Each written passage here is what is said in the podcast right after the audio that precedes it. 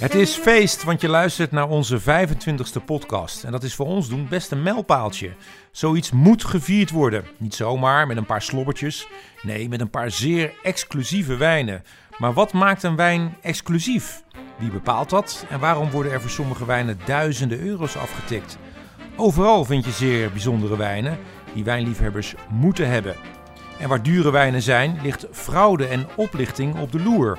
We gaan het allemaal bespreken tijdens onze zilveren editie Exclusieve Wijnen.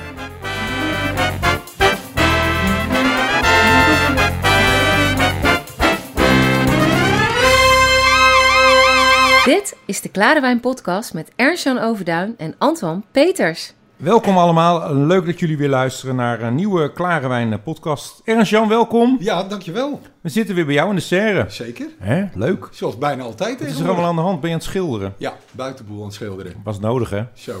Of het nodig was. Was de schande van de buurt, joh. Ja, echt? Even gespaard. Nou, we krijgen alleen maar complimenten. Ja. we zijn blij dat je het op aan het knappen bent. Dus, eh, Het begon op te vallen. ja.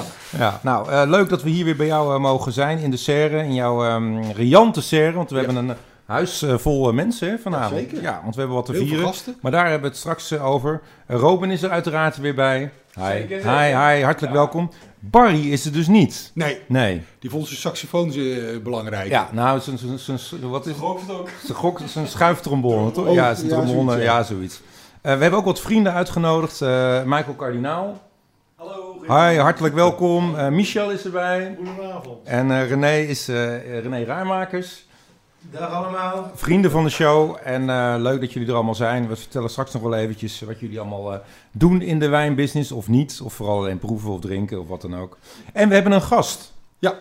Bas, Ja, Bas van Middeldorp. Goedenavond. dat was hartelijk welkom van eh, Best of Wines. En eh, wie er ook is. eh, ja, eigenlijk had ik met jou moeten beginnen. Want je bent de enige vrouw hier aan tafel. Ja. En dat is eh Nadie. Nadie is Welkom. ook van eh, Best of eh, Wines. En ehm, nou, Best of Wines die heeft een paar hele mooie wijnen eh, geselecteerd waar we het over gaan hebben. Zeer exclusieve wijnen. Want eh, dat is het thema van, eh, van vanavond. Maar eerst, Bas, eh, nou, nogmaals welkom. Ja, dankjewel. stel je eventjes voor. Yes, ik ben eh, Bas van Middendorp. Eh, werk eh, nu zo'n tien jaar bij Best of Wines. En eh, Best of Wines is gespecialiseerd in eh, hele exclusieve wijnen. En eh, daarnaast ook in exclusieve eh, andere dranken zoals eh, rum en whisky. Daar zijn we ook erg groot in. Oh, dat doen jullie ook. Ja, Oh, dat doen we er ook alleen Dat bij. wist ik niet. Ja. Nee, Maar wij gaan het alleen over wijn hebben. Zeker. Hè? ja. Nou, en dan kom even toevallig goed uitzicht dat, je, dat ze je exclusieve wijn hebben meegebracht. Want dat is, dat is het thema. Ja. Exclusieve wijnen, want we hebben, wat te, het? we hebben wat te vieren. Juist. Dus Nou. podcast nummer 25. 25. Zilver, hè, is dat toch? Gefeliciteerd, Ernst-Jan. Dankjewel, jij ook, Anton. zo lang met me. Ja, we doen net of het iets heel bijzonders is, maar we zijn pas anderhalf jaar bezig. Maar wie had dat gedacht eh, anderhalf jaar geleden? Nou, dat ik eigenlijk niet. Nee? Nou, ik, ik, ik had er altijd hartstikke veel zin in. Maar ik denk, ja, weet je, het, het vergt toch veel tijd. En ik denk, we moeten toch eens even zien of we dat een jaartje volhouden. Nou, maar, voor echt veel eh, tijd. In het begin dachten we van, we doen dat even. Ja, dat was het begin, ja. Maar het kost echt wel heel veel tijd. ja. Maar we krijgen onwijs veel leuke respons. Zeker. En eh, we vinden het on- ontzettend leuk om te doen. Ook omdat we natuurlijk ehm, ja, zelf ook dingen van opsteken. En Ja. heel veel mooie wijnen drinken. En eh, nou, het is gewoon leuk om te doen. Beetje aan- uit de hand gelopen hobby inmiddels. Ook. Ja. Ja, Klopt. Trouwens, onze collega's van de, de, de Club en Sommelier J, J, J, J, de podcast... Ja. Die hebben ook een jubileum, want die hebben 101... Jubileum? Ja, jubileum. Die hebben 101 podcasts opgenomen. dat vind ik heel knap. Want die doen dat natuurlijk, die doen dat niet bij de honderdste, maar bij de 101ste Eerste. podcast vieren ze dat. Dus Ja. eh, eh, gefeliciteerd jongens eh, met jullie een mijlpaal. Wij zijn Ja. nog lang niet zo ver. We zitten op 25. Eh, en maar zijn er nog, eh, er toch wel trots Ja. op. eh. Hoe is het ook alweer allemaal ontstaan? Even snel. Zonder- Nou ja, weet je, we, we hebben een keer een gesprekje gehad. Jij hebt natuurlijk al lang dat klare wijn, dat Ins- Insta heet dat. dat. Instagram-accountje, ja. Ja. ja. En jij had al jaren het idee, of al een tijd het idee van, joh, ik wil ooit eens een keer een podcast maken. Ja. Nou, toen, dat heb je heel voorzichtig toen een keer aan mij gevraagd, van, van, vind je dat leuk om te doen? En ik zei spontaan he- gelijk ja. Nou ja, en toen realiseerde ik me echt niet wat het allemaal inhield. Want we schrijven Nee. al die teksten allemaal uit. En eh, zoals je weet ben ik een beetje autistisch, dus het moet allemaal kloppen en tot in detail. Jaartallen moeten ook kloppen. Echt? Ja, me nou nog nooit de uitspraken, de uitspraak alleen, daar moeten we nog, eh, nog steeds aan werken. Oh maar ja, we ik heb dit keer ook gedaan. Wacht, praat even door en zoek er eentje op. Want dan kan een heel leuk eh, mailtje kreeg ik, kreeg ik van iemand over een uitspraakdingetje of zo. Ja, Ehm, Dat was over de nou? bovengrondse- Oh ja, hier. Eh, even, even één eh, mailtje van iemand eh, wat we binnenkregen. Ehm, en ik begreep hem eigenlijk in het begin helemaal niet. Van Melanie eh Remé. En dan hoop ik dat ik die naam wel goed uitspreek. Hi, ik luister naar je podcast, maar un chai Dat spreek, spreek je echt niet uit als de theesoort. Nee, klopt. Het zou toch wel gewaardeerd worden als jullie wat aan je uitspraak doen. Ja, Verder helemaal leuk. dat is toch terecht? Nou, dat, dat is dan de waardering die je krijgt. Maar hoe, maar hoe spreek je dat nou uit? Wat is eigenlijk een chai? Le, le chai. Nog een keer. Le chai. Zo spreek je het uit. Een bovengrondse wijn. eh, kelder. kelder, Ja, opslag. Opslagruimte. Ja. Oh, dus het is een chai. Een chaaie. Nou, eh, Melanie, bij deze, we zeggen van voortaan, voortaan altijd eh Een chai. Een chai. Hè? Hebben we ook weer wat geleerd. Nog eentje. Oh ja, eh, we hadden natuurlijk vorige keer de Loire podcast. Ja. Eh, wat een mooie podcast over de Loire. We hebben ons reisje naar de Loire eind september al gepland staan. Maar we hebben genoeg mooie tips genoteerd. Het zou natuurlijk super gaaf zijn als wij het La- Loire-boek van Ruud winnen. Oh ja. Om nog meer Oh ja, mooie tuurlijk. dingen te ontdekken. Ja, dat hebben we ook nog Ja, gedaan. want we hebben een prijsvragen gehad. Ja. Ik ga natuurlijk nu al alles gooi ik alweer door elkaar. Maar zullen we die prijsvraag gelijk maar eh, doen? Ik vind het ook eh, goed. Ja, en dan doen we Ja. straks nog wel even wat dingetjes. wat we nog allemaal, want we hebben heel veel herinneringen aan 25 podcasts. Bas, jij denkt bij jezelf, eh, waar ben ik in godsnaam mee terechtgekomen? het gaat over hele mooie wijnen en we zitten gelijk in een, ehm, in een prijsvraag. Maar je hebt gelijk een cruciale rol. Want we hadden dus een prijsvraag de vorige keer. We hadden de 24e podcast ging over eh, de Loire. Hele mooie wijnen eh, gedronken van, eh, van Bas Baan. En eh, daar was een gast en Ruud, hè? Ruud had een boek geschreven. Ja, Ruud Kouwhoven. Ja, Ja, heb mooie- ik nog veel contact mee. Mooie boeken geschreven over Frankrijk en ook eentje over de Loire. En hij zei, joh, weet je wat ik doe? Ik eh, geef drie boeken weg. Ja. Hebben we een prijsvraagje aan eh, gekoppeld. Want Ruud zei, wat is mijn... Of nou, dat, wat, dat hebben we ervan gemaakt. Wat is Ruud's favoriete wijngebied in Ja. de Loire? Ja. Nou, en het was Volgens mij was dat Bourgueil. Saint-Nic- oh ja, oké. Sint-Nicolas. Ja, nou, Bourgogne. Sint-Nicolas. Bourgogne keuren we goed. Nou, en echt, de, de mailbox stroomde natuurlijk eh, vol. Eh, met heel veel goede antwoorden. Ook wel een aantal eh, foute antwoorden. Wat ik dan ook wel weer... Op, iemand had, iemand had gemaild van De Loire. Ja, Ja, oké. ja, ja, dat klopt. Ja, ja, dat klopt. maar goed, eh, we, we waren naar een iets specifieker gebiedje op zoek. Eh, ik heb al die namen eh, heb ik, hier op een laptop staan en ik heb ze een nummertje gegeven. En het is nummertje 1 tot en met eh, 27. En Bas, aan jou de eer om drie nummers gewoon maar out of the blue te noemen. En dan, dan zeg ik de naam erachter. En dan moet iemand het even opschrijven, anders vergeet ik het weer. En dan moet ik het weer terugluisteren. Ja, doe jij dat? Ja. Nou, eh, ga je gang. Nummer 8. Nummer 8, dat is Lodewijk Akkerman. Zo. Hey, Zo. gefeliciteerd Lodewijk. Je eerste, eerste boek is binnen, jongen. De- de- nog eentje. Eh, nummer 22. Nummer 22, dat is Tom Dirksen. Tom Dirksen. Tommy. En dan de laatste, denk ik. Ja, Eh, nummer 27. dat is Vincent Bakker. Ja. Nou, hoe leuk is dat? Hey, maar jij hebt alle adressen dan van blijkbaar van die, die, die mensen. Nee, dat nog niet, maar ik heb wel alle mailtjes. Oh, zo. Dus ik ga nu deze mensen, eh, als ik Top. van een Robin de... eh, want ik ben het nu alweer vergeten. Ja, Vincent is de laatste. Dan stuur ik ze dus eh, de mailtjes terug en dan Kom adressen. En dan mag Ruud het allemaal lekker uitzoeken, want dat ga ik natuurlijk allemaal niet regelen. Oké, nou, eh, eh, zullen we eerst maar even een wijn doen? Ja, dat vind ik ook. Want anders dan... We gaan straks nog wel eventjes terugblikken, even kort. Ja, kort hoor. Trouwens, eerst eventjes. ehm, je zei net al, best of wines. eh, exclusieve wijnen. Dat Ja. is het enige wat nog is bijgebleven natuurlijk. Maar eh, dat is eh, een zaak in Bussen, maar wel met een echt een, een, eh, een rijk verleden, hè? Ja, nee, wij komen uit eh, 1907 zijn we opgericht. 1907. Zeven, ja. 1907 is in Oké. Bussum eh, klein begonnen als... Toen eh, al online ook. Ja. Nee, online vanaf eh, 1999. Ja. Maar eh, inderdaad in Bussum begonnen. eh, eerst kleine slijterij. Toen steeds meer voor de streek eh, ja, wijnen gaan eh, verhandelen. Ja. Want hoe heet die zaak in, in Bussum? Eh, de Bussumse wijnkoperij. en dat bestaat ook nog steeds? Dat bestaat nog steeds. Ja, Ja, daar hangt, eh, leuk. Een aantal labels aan, waaronder dus, of dat is dus, je hebt de Bussumse wijnkoperij en Best of Wines. en Best of Wines. ja, en Best of Wines, eh, dat is toen online begonnen. Ja, Eh, ja, betere naam eh, om te vinden. ja. En ja, dat is steeds groter geworden, internationaal bekend geworden. En ja, Want wel slim om zo eind jaren 90 met zo'n naam te komen. ja bol.com bestond nog niet. En, Nee. eh, Ja. ja. wij begonnen toen online eh, met de wijnen. En wat voor zaak was dat in het... eh, eh, was echt een, een buurt... eh, Eh, nee, de, de Bussumse wijnkoperij was Ja. altijd al wel gericht op het iets hogere segment, inderdaad. ja, lekker in het gooien natuurlijk. Precies, ja. zeker, daar weten ze wel. eh, Dan komen ze met Van een lekker wijntje. Ja.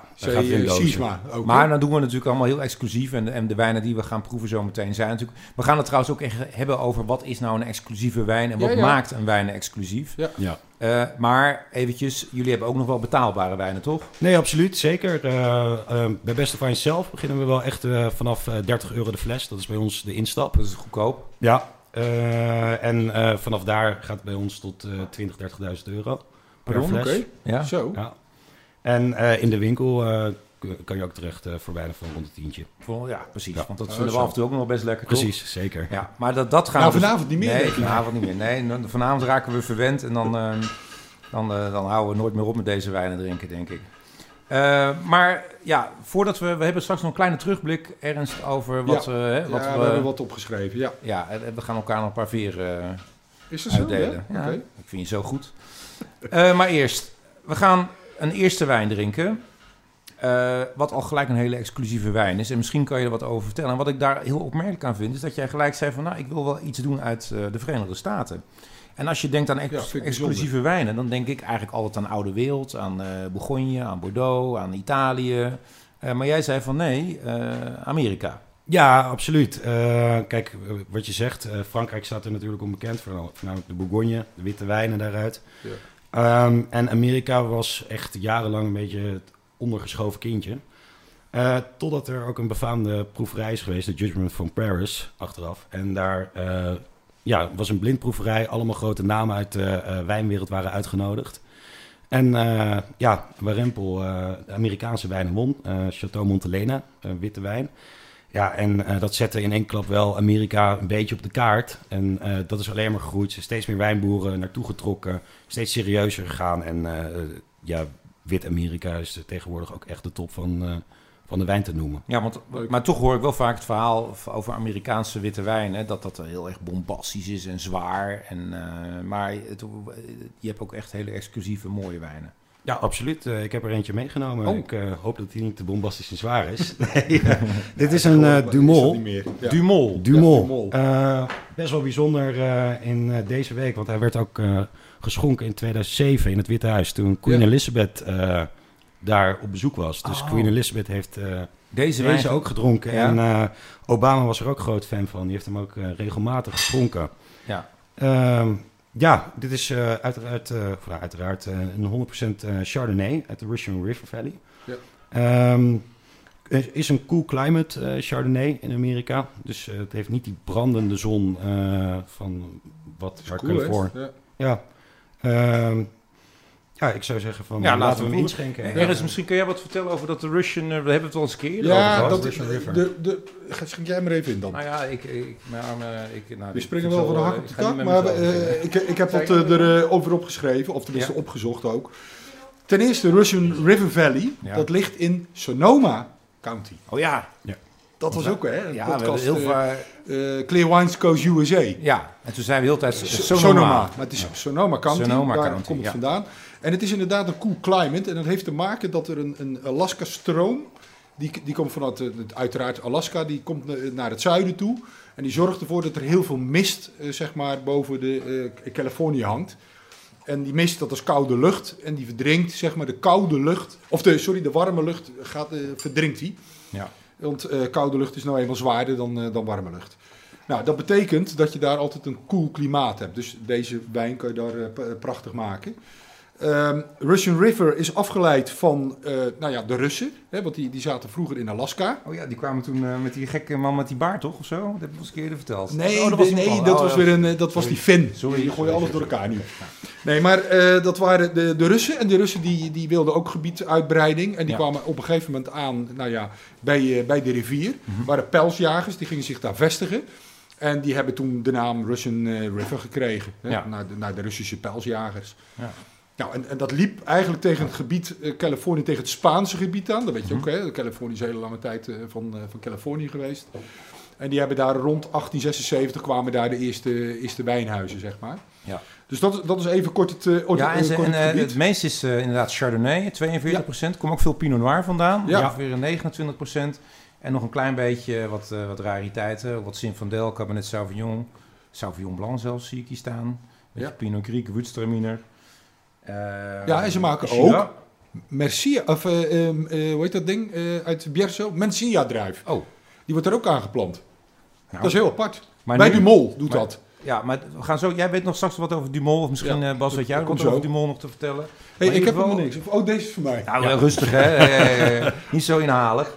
Ehm, we hebben dus de Dumol 2019 Cl- Chloe Vineyard. Chloe Vineyard. En wat is dat, Chloe Vineyard? Eh, nou, dat is eigenlijk niet echt een, een vineyard. Ehm, er, er was een vineyard, maar de eh, stokken werden te oud. Eh, dus het gaf te weinig fruit. Ja. Toen hebben ze eh, ja, eigenlijk een paar plots die, die ze hadden, hebben ze samengevoegd. En daarvan hebben ze een, een nieuwe eh, wijn gemaakt. En die noemen ze Chloe Vineyard. Maar het komt niet echt van de Oké. Chloe En Vineyard. Chloe is dan waarschijnlijk de dochter. Een familielid. Familie, tuurlijk, Ja, is altijd familielid. ja. hè.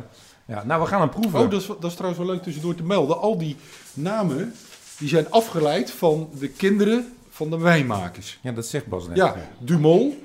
Moet wel luisteren. ja, ja, ik luister. Maar Dumol is van eh, Duncan en Molly. Oh, En ze hebben nog veel meer kinderen en eh, generaties erop. En daarom inderdaad, want ze hebben een stuk of twaalf verschillende. hè, Ja, ja. En eh, ja. Nou, eh, jongens, Nou, jongens, eh, ik we zou gaan, eh, proost. Santé Proost. op, op de, op Op de de 25e. cheers. Gefeliciteerd Ernst, leuk hè? Ja, leuk. Op naar de 50. Gaan we het redden, denk je? Ik weet het niet hoe met jou. Ja. Oh, ruikt die lekker zeg.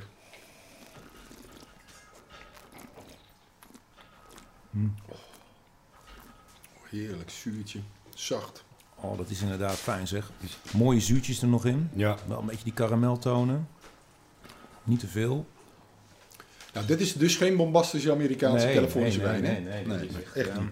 Het is lekker ingetogen. Veel mineralen. Veel mineralen. Ja, inderdaad. zeker. Lekker zeg. Mm. We zijn er stil van. Nou, Wat kost deze fles nou? Jij gaat dat, gaat dat natuurlijk vier Ga keer toch vragen. vragen. Jij gaat toch vragen. ja. 82 euro. 82 euro. Nou, dat is natuurlijk een eh Nou ja. kopie. We gaan nog een slokje. Nog een. Het is 8 euro, dus snel Hey, binnen. maar dat eh, Dumol, kunnen we daar nog iets over eh, vertellen? Wat, wat is dat? Het klinkt vrij eh, Europees, niet echt eh, Engels of Amerikaans. Of, eh, weet, weet. Oh ja, ik leg net uit de, Oh ja. de, de- over de mol. Ja. Nu, nu ga jij... Eh, Ja, dus luister, ik- even de, de, De, de wijnmaker is ook een schot. Dus Oh ja, ja, dat klopt ja. Andy Smit. ja, die, Die, die eh, heeft het uiteindelijk overgenomen, hè? ja, Ooit. ja. Maar weet, weet jij Mm. nog iets te vertellen over het wijnhuis? Eh, nog wat, wat, wat leuke feitjes? Nou, eh? zij vinden dus eigenlijk eh, marketing.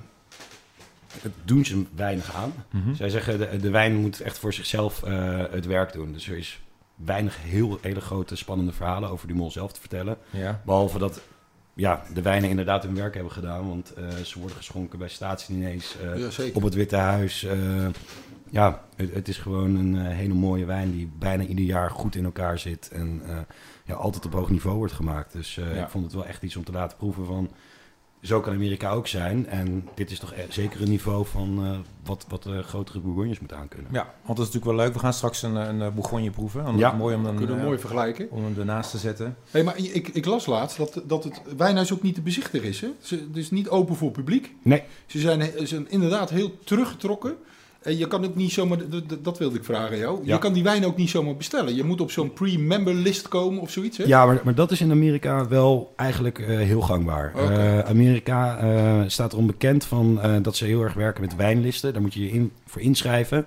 Eh, dan kom je op zo'n lijst, krijg je jaarlijks een allocatie. En dat moet je ook afnemen. Als je dat dan niet afneemt, eh, Dan ga je van de lijst dan af. ga je van de lijst af en dan komt er iemand nieuws op. ja. Eh, da- daardoor ontstond wel heel erg dat de Amerikaanse wijnen ook bijna allemaal in Amerika bleven. Ja. Snap ik ook en wel. eh, daar zijn ze de afgelopen jaren wel een beetje van aan het afstappen. Van dat ze zeggen van ja, dit zijn wel wijnen die wereld. Dus er komen nu ook de, eh, ja, allocaties naar Nederland toe, naar Europa. Eh, zodat meer mensen toch kunnen genieten van deze prachtige wijnen. Ja, dat, zeker. maar dat creëert natuurlijk ook exclusiviteit. Dat, dat creëert al schaarste. En daar is Creamy Eagle eh, bijvoorbeeld het voorbeeld van. Ja, Screaming Eagle, ja. Daar gaan we het zo ook nog even over Hey, hebben. maar wat, dat, dat hoorde, las ik ook, die inderdaad, dit huis, die, die kan ongeveer 200.000 flessen per jaar maken. Maar ze, ze limiteren dat op 150.000 flessen. Ja, Puur en alleen, ze willen niet te veel op de markt brengen. Puur op die kwaliteit, niet Ja. op de voorgrond.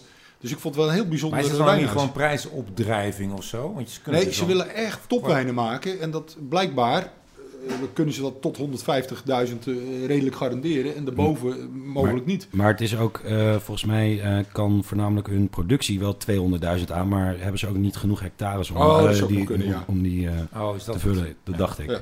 Ja.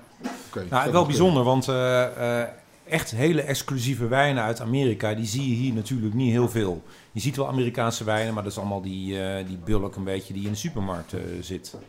Toch? En da- daardoor heeft, heeft in Europa ook Amerika een beetje een matige naam. Ja, nou, de, de Fransen die, die Zeker. willen Amerikaan natuurlijk bijna niet horen. Nee. Nog steeds niet, hè? Nee. Nou, ik, ik zat laatst eh, in eh, Bordeaux en daar zaten we met, eh, eh, in een mooi restaurant met een paar wijnmakers uit Bordeaux. En al die wijnmakers die hadden ook eh, een connectie ergens in Amerika. Die hadden daar of hun eigen wijngaard eh, of hun eigen ding. En er was ook een Amerikaanse wijnmaker overgekomen. Heeft meerdere keren ook 100 punten van Parker gehad. En, eh, ja, dat restaurant was eigenlijk dicht, maar eh, het was speciaal voor ons die avond geopend. En toen was het ook meteen van, ja, er worden hier zoveel Amerikaanse wijnen gedronken, dat kunnen de Fransen niet aan. Ja, ja, ja, ja, maar goed, het, het, eh, ze- ze bewijzen wel inderdaad bij alle keuringen en eh, met die Ja. puntentellingen hè, van al die journalisten. Want je hebt er een eh, partij. Ja, ik ken ze niet allemaal. Wel, je hebt hoe heet- hoe Ja, Parker natuurlijk, Parker, eh, James Suckling, eh Robinson. Robinson. Tim eh Atkin. Nou, Ja, ja, ja, ja, ja, ik kijk er altijd natuurlijk naar die zegeltjes, want dat Ja. vind ik wel. Nee, maar daar, daar worden heel veel grappen over gemaakt, maar dat is natuurlijk ook ehm, belangrijk voor dat soort wijnen, Ja, ook om ze exclusief te maken. ja, en eh, zeker in de eerste jaren zijn dat soort punten voor wijnhuizen mega belangrijk. Ja, want als je één keer een keer hoog scoort, dan ben je dan, dan nou ja, Ja, ja, nou ja, je moet het wel een paar keer laten zien. Je maar moet- je de- moet- de- het is wel een eh, eh, ontzettend goede stap eh, voor een wijnhuis om, om gewoon hoge punten te scoren. En het liefst consistent. Ja, en dan moet je wel natuurlijk ehm, eh, wel van die goede journalisten hebben. Want je hebt natuurlijk heel veel eh, scores en, en puntentellingen en wedstrijden. En, eh, Ja, het zijn wel echt de, grotere schrijvers. eh, de, de, ehm, in Amerika Wine Spectator natuurlijk. Oh ja, er komen ja. ook journalisten van Wine Spectator. Zijn later voor zichzelf begonnen. James Suckling is daar een groot voorbeeld Ja. van. Ehm, ja, het, het zijn wel de grote journalisten die, die invloed hebben, die, eh, die punten kunnen geven. Het- Ja. Ja. ik, ik zie Als weinig... wij dat zo doen, dan geloof ik niet dat... dat, Nou, dat kwestie dat van tijd, ergens. Ja, dan, dan is tellen wij ook mee. Nee, maar dat zijn natuurlijk wel gevestigde namen. Ja, En, dat, eh, en, dat, en ik heb wel eens het idee dat dat in Amerika heel erg eh, nog belangrijker is bijna dan eh, in, eh, in Europa. Ik volg wat op Instagram wat van die jongens en die, zitten heel, die zijn heel erg met die punten bezig. Nou, Azië, daar is het ook wel heel Ja? erg van, van punten. Maar hier ook hoor, de, een, een, een, eh, Franse wijnmaker of in Bordeaux, die Ja, zijn die er wel... het belangrijk, joh? Ja, Ja? absoluut. Want Oké. sowieso voor de rest van de wereld. Ja. Maar ook hier zijn er veel mensen die eh beginnen het in wijnen. Dan geeft het wel een... Ja, het laat wel zien van waar een wijn staat. Eh. Ja. Kijk, als je, je kan niet alles proeven. En zeker als beginner, dan eh, geeft het wel houvast. Ja. Ja. Oké. Hey, eh, dit, eh, wat ik altijd zo fijn vind, is dat hoe langer je in je glas laat hangen, hoe, eh, hoe fijner het wordt.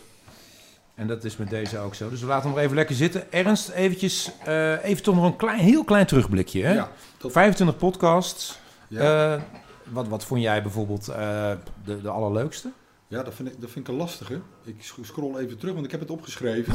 lekker spontaan. Ja, ja, ja. Oh ja, weet je wat ik, wat ik erg leuk vond? Dat was eh, Onbekend Spanje. En dat had ook te maken met het feit dat wij, wij zaten hier eh, met z'n allen. Met, Ja. met K- Kubulijn, Ja, ja, ja. Nicole? Nicole. Ja. En, en daarna hadden we een wijnproeverij in, bij ons in de tuin met een tent. En dat vond ik wel heel bijzonder. En dan hadden we 50 gasten uitgenodigd, of zoiets, hè, 50 of zo. En iedereen nam wijn af. En dat, ja, dat vond ik wel een hele bijzondere podcast. Ja.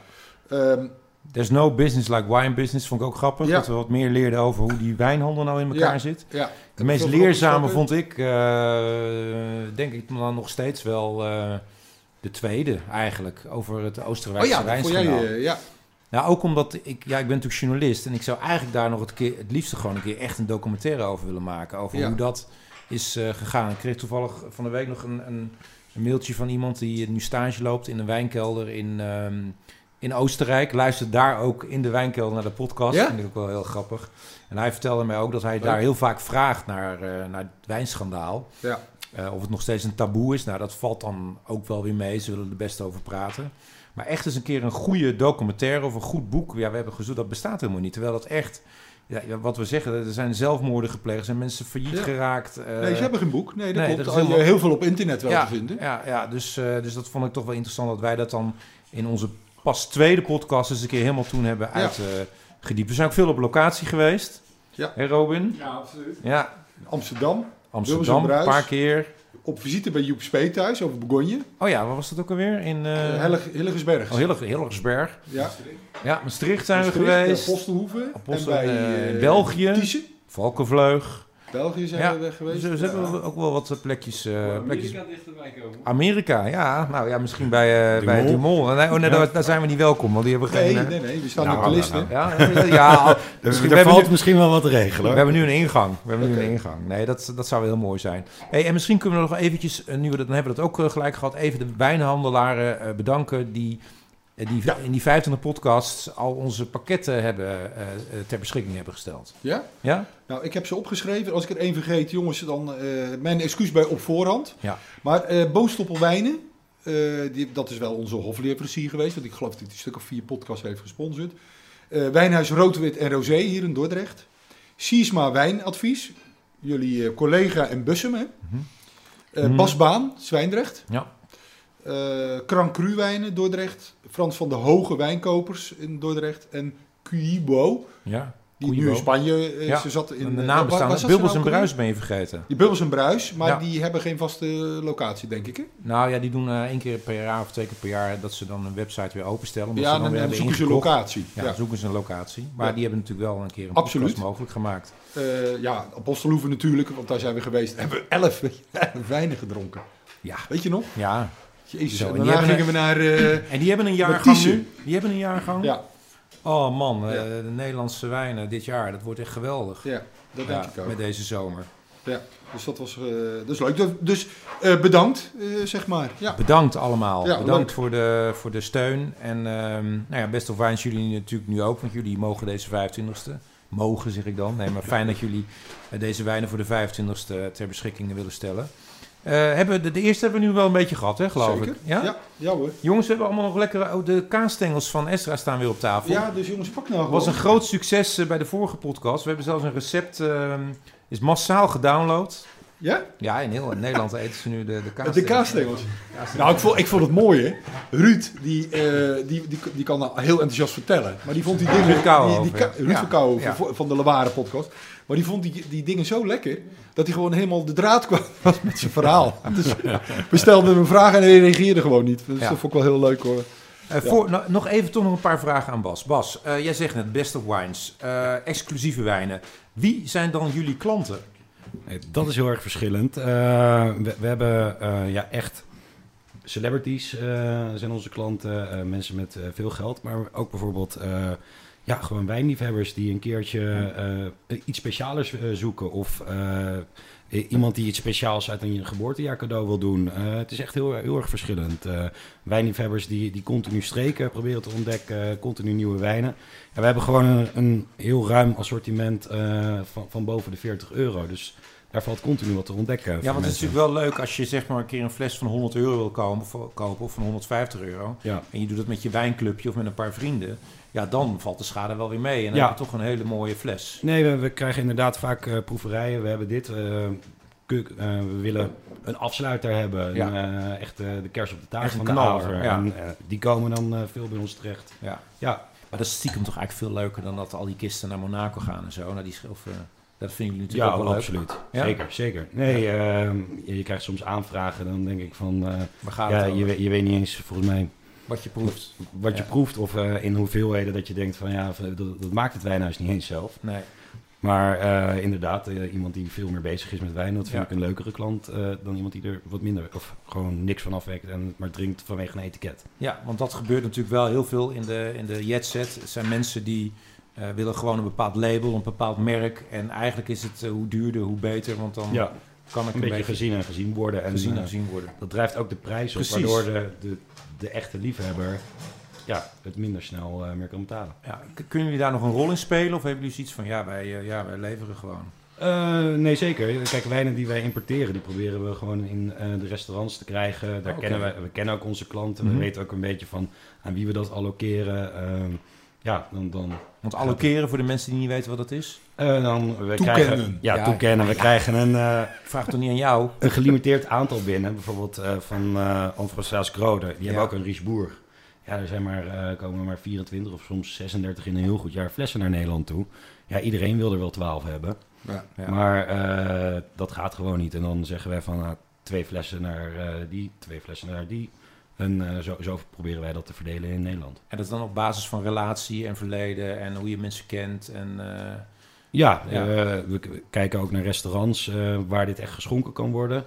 Vaak zijn die wel geïnteresseerd in dat soort wijnen. En wij weten natuurlijk wel van klanten, gezien hun bestelhistorie, van wie echt het drinken inderdaad. Ik stel voor dat we naar de volgende wijn gaan. En ehm, daarna gaan we nog wat verder in, in op het thema... Wat, wat maakt nou een wijn echt exclusief? Hè? Je hebt natuurlijk Mhm. ook het verhaal van de wijnveilingen. Daar komen we bij de volgende wijn ook zeker op eh, terug. Eh, misschien is het aardig dat we nog een klein bodempje in, de, in deze laten staan. Want het is misschien leuk om hem te vergelijken. Hè? Want Ja, absoluut. Dat, eh, Een beetje Bourgogne-stijl Amerika-wijn, toch? ja, En nu gaan we een echte Bourgogne drinken. Ja, en dit is een glas. En niet zomaar één. Ja, en dit Oh, is dan ook direct eentje die het niet zo Bourgogne doet zoals eh, de meeste huizen het eh, doen. Maar- dus het is Want? ook een, eigenlijk een atypische Bourgogne wijn. Nou, het begint al met het etiket. Ja, Het is heel dit futuristisch, is, dit is, dit is een soort, atypisch eh, aan Een alles. soort eh. spaceship eh lettertype. idee. Dat is van Ponceau. Ponceau, ja, ik heb, ik heb er natuurlijk wel eens eerder van jullie een wijn van geproefd. Ja, ik wist echt niet wat ik meemaakte. Maar het ook etiket had ik niet in eerste instantie het idee van... wow, dit, eh, dit is heel eh, apart. Nee, nee. De, Maar dat is smaken verschillen. Ja, inderdaad. Wil je? Ja, ik wil het ook wel doen, maar dan eh, moet ik... Maar wat werkwezen dan, waarom is deze dan niet Oh ja. typisch, eh, typisch Burgondisch? Nou, eh, het is wel natuurlijk echt een Bourgogne wijn. Het is een Merceau. Eh, Ja. ja, eh dat is natuurlijk... Ja, staat Bourgogne bekend om, eh, om zijn Merceaus. Maar eh Laurent Ponceau die eh, zegt echt van... het enige wat momenteel voor hem spreekt is eh, het terroir. Dat is het enige wat hij wil laten terugkomen in zijn wijn. Ja. Daar, daar zegt hij ook, dat is het enige binnen Bourgogne waar ik respect voor heb. Mhm. Nou, dat is wel te zien ook aan de manier van het etiket, eh, de capsule. eh, Ja. ja, alles is anders. En eh, hij wil eigenlijk in al zijn wijnen geen nieuw hout gebruiken. Oké. Dus Oh. eh, hij heeft zelfs een eh, machine ontwikkeld om, als hij toch nieuwe vaten moet hebben, dan heeft hij een machine ontwikkeld die die vaten moet verouderen. Oké. Ja, Oké, ja, we komen er straks uitgebreid op terug, want we hebben nog wel meer eh, aparte dingen. Maar eh Ja.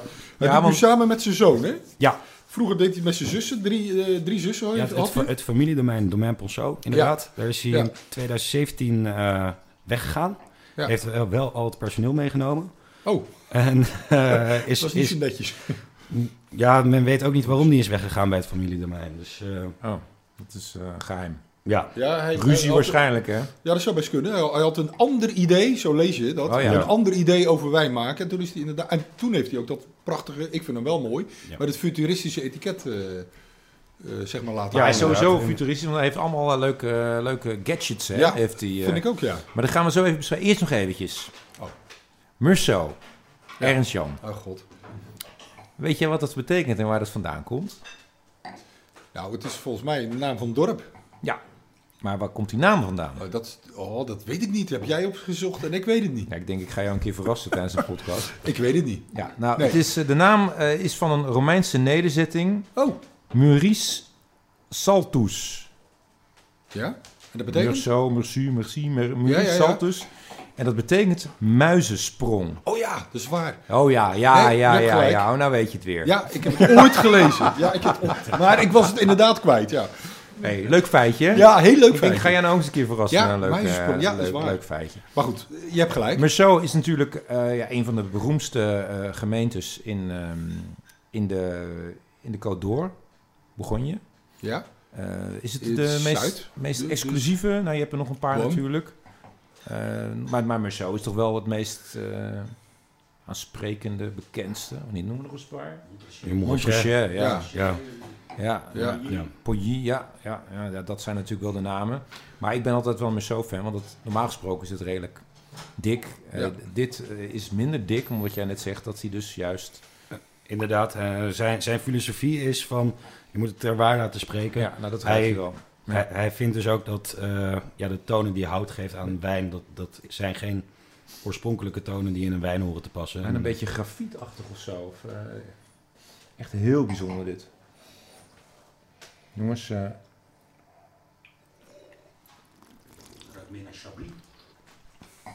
precies, dat heeft iets ehm, door de zuren. Het gaat meer de Chablis Ja. kant op. Hij, is- hij is zuurder ook dan, de, Mineralen. dan die du, Dumol. Ja. Vind ik helemaal niet verkeerd overigens hoor. Het is echt een prachtige zuur. Dit zou je, als je dit blind proeft, denk je niet aan dan een Merlot. word je totaal op een ander, ander Ja. been gezet, inderdaad. En dat, Ja. dan zie je toch ook meteen wat eh, hout voor invloed heeft eh, in de streek. Want iedereen gebruikt daar toch wel Ja. regelmatig nieuw hout. En eh, in deze wijn zit dat toch. Ja, het is een, het is een, eh, ik zit hier nu met die kurk in mijn, eh, in mijn handen. En we zullen een fotootje maken van deze Oh, het is kurk. wel leuk. Daar wil ik ook een fotootje van. Dat Want is dit leuk. is echt een soort, dat, dat is eigenlijk heel bijzonder. Dit is dus een, eh, een, een, want wat kost eventjes, wat kost deze fles? Deze fles kost 145 euro. 145 euro. Ehm, met een, maar er zit geen kurk in. Nee. Dit is een soort van, wat is Synthetische het? kurk. Synthetische Ja. Kunststof ding. Met, Ja. een, met, een, met een groen, lichtgroen boven eh, dingetje erop. Kapje erop. Ja, ik weet eigenlijk helemaal niet hoe ik het moet omschrijven. Maar het is een heel bijzonder... eh, maar er is echt uitgebreid studie naar gedaan, hè? Ja, nee, eh, hij, hij wil onder controle hebben hoe de, hoeveel zuurstof de wijn Ja. krijgt. En Ja. hij, hij denkt dat dit de beste manier is om een wijn te laten liggen en te laten ouderen eigenlijk. zo, omdat precies het juiste hoeveelheid zuurstof erbij komt, wat de wijn toch nodig heeft in het eh, verouderingsproces. Plus ik denk dat het ook een beetje heeft meegespeeld van eh, het namaken van flessen wijn. Ja? Ja, Ja, want eh, dat is natuurlijk gebeurd. Dat is- Daar komen we straks uitgebreid Precies, terug. Met Rudy, eh Kanuwan. Maar Ja. ja, dat, dat heeft er misschien ook mee te maken. Maar inderdaad, bij, bij kurk kan je natuurlijk niet helemaal bepalen van hoeveel zuurstof er doorkomt. ja, Bij deze synthetische kurk is gewoon weet, dus in het laboratorium helemaal voor hem ontworpen. Echt exact de juiste, ja, druppelsgewijs bijna zuurstof tot de, tot, de, tot de wijn toelaten. Dat is deze. Ja. Ik vind hem heel apart, heel leuk. Ja, maar toch heb ik ook iets als ik dan zo'n zo'n dikke show openmaak. Dan, ja, goed, het is ook even wennen. Ja, het- Ja. Maar ja, zo is dat huis nou eenmaal. Ja. Kijk, En we ze hebben zijn nog er meer nou van toch die, mee bezig. Ja, ze hebben nog meer van ja, die. begin nee, ja, ik weet niet. Ze hebben nog meer gadgets, toch? Eh, ja eh, op de fles eh, zit als het goed is. eh, daar een- ben ik een nieuwsgierig naar. Want dat, eh, klein rondje hier. En eh, deze is nu groen in de kleur van eh, ja, het, het logo eigenlijk. Ja. mhm. Als deze nou zwart uitslaat, dan betekent dat de fles te warm heeft gelegen. En, eh, Oké, dat, is die- uit- dat is dat sensor. ja, nee, dit is, de sensor is nog weer een ander Ja, oké, ding. ga verder. Ja? Nee, dit, dit is dus een sensor die eh, eigenlijk meet van, eh, krijgt hij eh, zonlicht, eh, is die fles te warm, heeft hij te warm gelegen? En Want dan- als hij dan in het transport of ergens bij het bewaren of wat dan ook Ja. een keer te veel warmte heeft gehad, dan zou Ja. dat een invloed kunnen hebben op de kwaliteit van de wijn. Zet, zet, de lege fles morgen hier voor het raam een paar dagen. En dan wordt het eh, zwart, Dan, ja? dan wordt het zwart. Oh, oké. En Dus als jij zo'n wi- wijn koopt ehm, en je ziet dat dat zwart is, dan moet je hem dus niet kopen eigenlijk. Nee, eigenlijk Ja. niet. Leuk. En dan is er nog iets, eh, want, want, In dat, de kisten. want ja, precies, want eh Ponceau zeg je. Ja. Want Ponceau is natuurlijk vooral bekend ook, althans daar ken ik het van, van die do- documentaire Ja. Sour Grapes. Ja. Die helaas niet meer... Nee, eh, is, ik heb er wel een boek van. Ja. Die, zou, ik- die zetten we wel in de, op de site. Omdat deze, dit, ook dit wijnhuis, zoals meerdere wijnhuizen in eh Bourgogne, vanwege hun exclusiviteit, eh, worden nagemaakt. Ja, Eh, en en eh, zij zijn daar slachtoffer van geworden. Eh, maar daarom hebben ze dus allemaal van dit soort gadgets ingebouwd. Maar dus ook in de kist, toch of zo? ja in, in de kist hebben ze een sensor eh, waarmee je kan uitlezen inderdaad van waar die overal is geweest eh, en eh, wat de temperatuur is geweest eh, van, van de wijn. Want als je hier een, een doosje van 6 of 12 van koopt, dan krijg je 12 een, kist. Ja, dan krijg je hem inderdaad in een houten kist en daar zit die sensor in. Oké. En die kan je zo uitlezen met je mobiel. En dan zie je Ja. precies welke route die heeft afgelegd. Ja. Ja, ik vind het toch wel futuristisch. Ja, ik vind het mooi. Ja. Gelijk aan de, aan de etiket. Ik vind het prachtig. Ik vind Ja. het echt een mooie ontwikkeling. Dat hij En, dat en, doet. en dat helpt ook echt. Of, eh, ja, Ja, Nou ja. ja. Eh, ik zou die wijn niet kopen als het een zwart rondje is. Als, als ik kenner ben. ja, nee, en, wel, en, moet je het wel na- weten. en het namaken ervan, eh, je, je gaat je, ja, denk ik als oplichter, toch snel aan iets anders Ja, wagen zeker. dan, eh, dan Zeker. dit. Hey, even, even tussendoor. Ja, Ik hoop dat je hem lekker vindt. nou heerlijk. Wat ik heb heb je? 38 wijnwink of, eh, kaaswinkels afgebeld. 38? 38. Dit is de Crottin de Chavignol. De wat? Crottin de Chavignol. Oh, daar had je het over in de vorige podcast. Bij de Loire. Ja, Ik, ik ben een, een uur in een jij-bocht. Heb ik het allemaal voor elkaar gekregen? maar nou zitten we bij Merceau de tijd. Ja, dat, dat goed. Maar dat maakt niet uit, hij is onwijs lekker. We hadden beloofd. Ja, Ik zou hem bestellen en het is me gelukt. maar echt eh, helemaal een aarde bewogen. Ja. Lekker Maar hij is binnengekomen. Maar we gaan weer terug naar het verhaal, want anders dat, vind ik jammer. Nou ja, misschien kunnen we nu dan wat vertellen over... ehm, ja, toch over dat... Ja, dat over verhaal Rudy. ja. Weet je, wil jij beginnen, Bas? Want het, het is, Ja, het, het is wel een van de grotere verhalen binnen de wijnwereld. ja Eh, fantastisch eh, verhaal.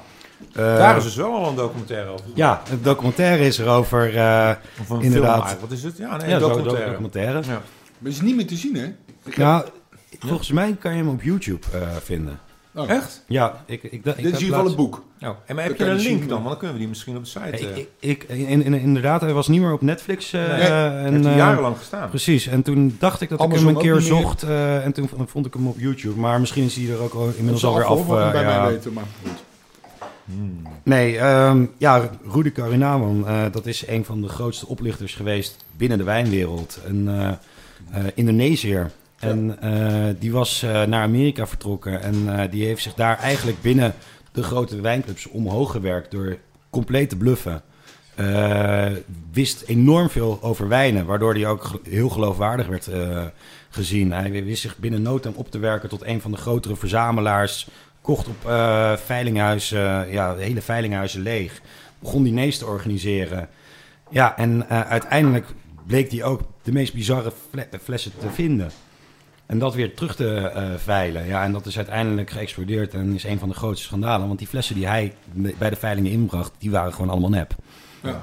En eh, ja, hij is gepakt uiteindelijk door de FBI. Maar daar heeft Laurent Ponceau heeft daar een enorm grote rol in gespeeld. Eh, die werd getipt door een vriend van dat er in het veilinghuis Eker in New York... dat er Domaine Ponceau werd geveild. Dit, dit wijnhuis. Ja, nee, eh, niet helemaal. Nou ja, de De- voorganger. De, voorganger. Ja, een- ja. Maar waar hij toen inderdaad op dat moment de scepter over zwaaide. Ja. En eh, ja, er, er kwamen flessen Clos van Denis vanuit, eh, vanaf 1945 tot en met 1971 werden er aangeboden bij Eker in Lots gepresenteerd. Op een, op een wijnveiling. Op een wijnveiling inderdaad. En eh, hij zegt van, ja, ik heb pas Clos en Denis sinds 1982. Dus het was gewoon zo slecht va- vervalst. Maar ja, het veilinghuis bood het aan, plus nog heel veel meer lots. En hij heeft het veilinghuis opgebeld. Eh, hij heeft gezegd, eh, ik ben Laurent Possot. Dit zijn eh, mijn, of dit zullen, bieden jullie aan als mijn wijnen, maar dat zijn die mijn wijnen niet. Dus je moet die, dat lot terugtrekken. Dus, dus, naar- dus hij, zag, hij zag in één keer jaargangen bijkomen, Ja. voorbij komen van zijn eigen wijnen, die, die niet bestonden. die nooit hadden bestaan, die nooit zijn gemaakt. Nou, Ja, en dus- toen? Ja, die- die, wijnen zijn teruggetrokken. En dan zou je zeggen van dan gaat zo'n veilinghuis verder kijken met eh, dit. Maar volgens mij zijn zelfs die avond nog alle lots van Rudy Coronado geveild, behalve die Ponceau. Ja, want die man, want Ja. Ernst Jan, als ik je even mag onderbreken, die, die, eh, die man, dat was echt gewoon eh, heel populair in Amerika, hè? Die Rudy. Ja, Ja, maar dat kwam ook omdat hij een ongelooflijk goed smaakgeheugen had voor wijnen. ja. Dus hij wist ook wel wat. Die jongen die wist echt alles van. Ze noemden hem ook Dr. Conti, want hij wist alles van Romane Conti. Dan kon je hem alles, eh, eh, wist hij daarover te vertellen. En je hebt inderdaad gelijk. hij had de boel belazerd, want hij had op een gegeven moment ook eh, wax gebruikt. Wat dat werd in een jaar gebruikt, alleen dat was veel te slordig en niet dezelfde kleur. Had eh, v- eh, eh, hoe zeg je dat? Oude, oude Ja, stokken, nee, laat ik het maar in het Nederlands zeggen, want anders krijg ik een commentaar. Maar oude stokken, terwijl dat helemaal geen oude stokken waren. Dat was later op het etiket. Dus had van alles had hij, had hij gedaan om die wijnen te verkopen. Ja. Maar hij kwam zover omdat hij ongelooflijk uh, uh, goed smaakgeheugen had. Dus ja hij en hij had veel vrienden en fans, want iedereen liep met hem weg. Ja, omdat hij, omdat hij, hij verteerde ook. En hij verkocht aan, aan de Rich and Famous in eh, Los Angeles. En, eh, Ja, hij, hij velde zijn wijn. Hij Ja. had dus blijkbaar een magic cellar, zo noemde Ja. hij dat, hè, Ja. zijn- zijn kelder. En eh, hij had eerst voor miljoenen ingekocht. Ja. Nou, heel duister is waar het allemaal vandaan komt. Hij zou een toelage krijgen van 1 miljoen dollar per maand. Van, van familie uit Indonesië, waar het Oh, ja. bestaan niet van bekend Ja. is. Maar goed, hij gaf miljoenen eh, dollars per maand eh, uit. En hij verteerde ook die mensen. Wat jij zegt inderdaad. Van hij gaf etentjes. Ja, daar kwamen de flessen van 10, 12.000 euro eh, op Ja. tafel en die presenteerde die. Ja. En daar hebben ook grote wijnkenners aan tafel gezeten. Die Ja, ook Ja, nou, zeker. er- met de grootste aarde. Ja. Die echt veel geld hadden. Ja, Ja. en die zaten te proeven en dan zaten ze gewoon een, een goedkope cuveetje uit eh, de supermarkt. Hij blendde die. Hij Ja. wist zo goed die wijnen te blenden dat jij het, eh, de nep niet van het echt kon onderscheiden. En dat is knap. ja, Dat is echt. heel knap. Ik bedoel, hij, gelukkig liep hij tegen de lamp enzovoort. Maar Nou, Ja, in eerste instantie, heel jij het vertelde. Het, het, is dus Ponceau geweest die erachter kwam van hey, ze Ja. zitten eh, wijnen te veilen. En in de tussentijd een beetje was er ook een eh miljardair. En daar Ja, kwam Bill die- Koch. Bill Koch, inderdaad. En eh, die eh, zag in zijn wijnkelder ineens van... hé, hey, dat klopt iets niet met deze Petrus en die. Toen heeft hij echt een expert laten langskomen en die zei volgens mij van een derde van je kelder is nep. oh man. Ja. Ja. En eh, toen is Laurent is ook naar New York gevlogen. Die wilde weten van wie het vandaan kwam. En eh, die, die zijn in contact gekomen. En die hebben echt tot de bodem uitgezocht. Samen met Ja. de FBI. eh, van, van alles. van- ja. Dat is niet die, die FBI, CIA, MI6. Hij, heeft, hij zei ook, dat is wel leuk, dat heb ik opgeschreven hoor. Want Bill Koch die, die is miljardair, die is goed Ja. voor 1,8 miljard. Ja. Dus kan je die een heeft lekker gezegd, keldertje bouwen.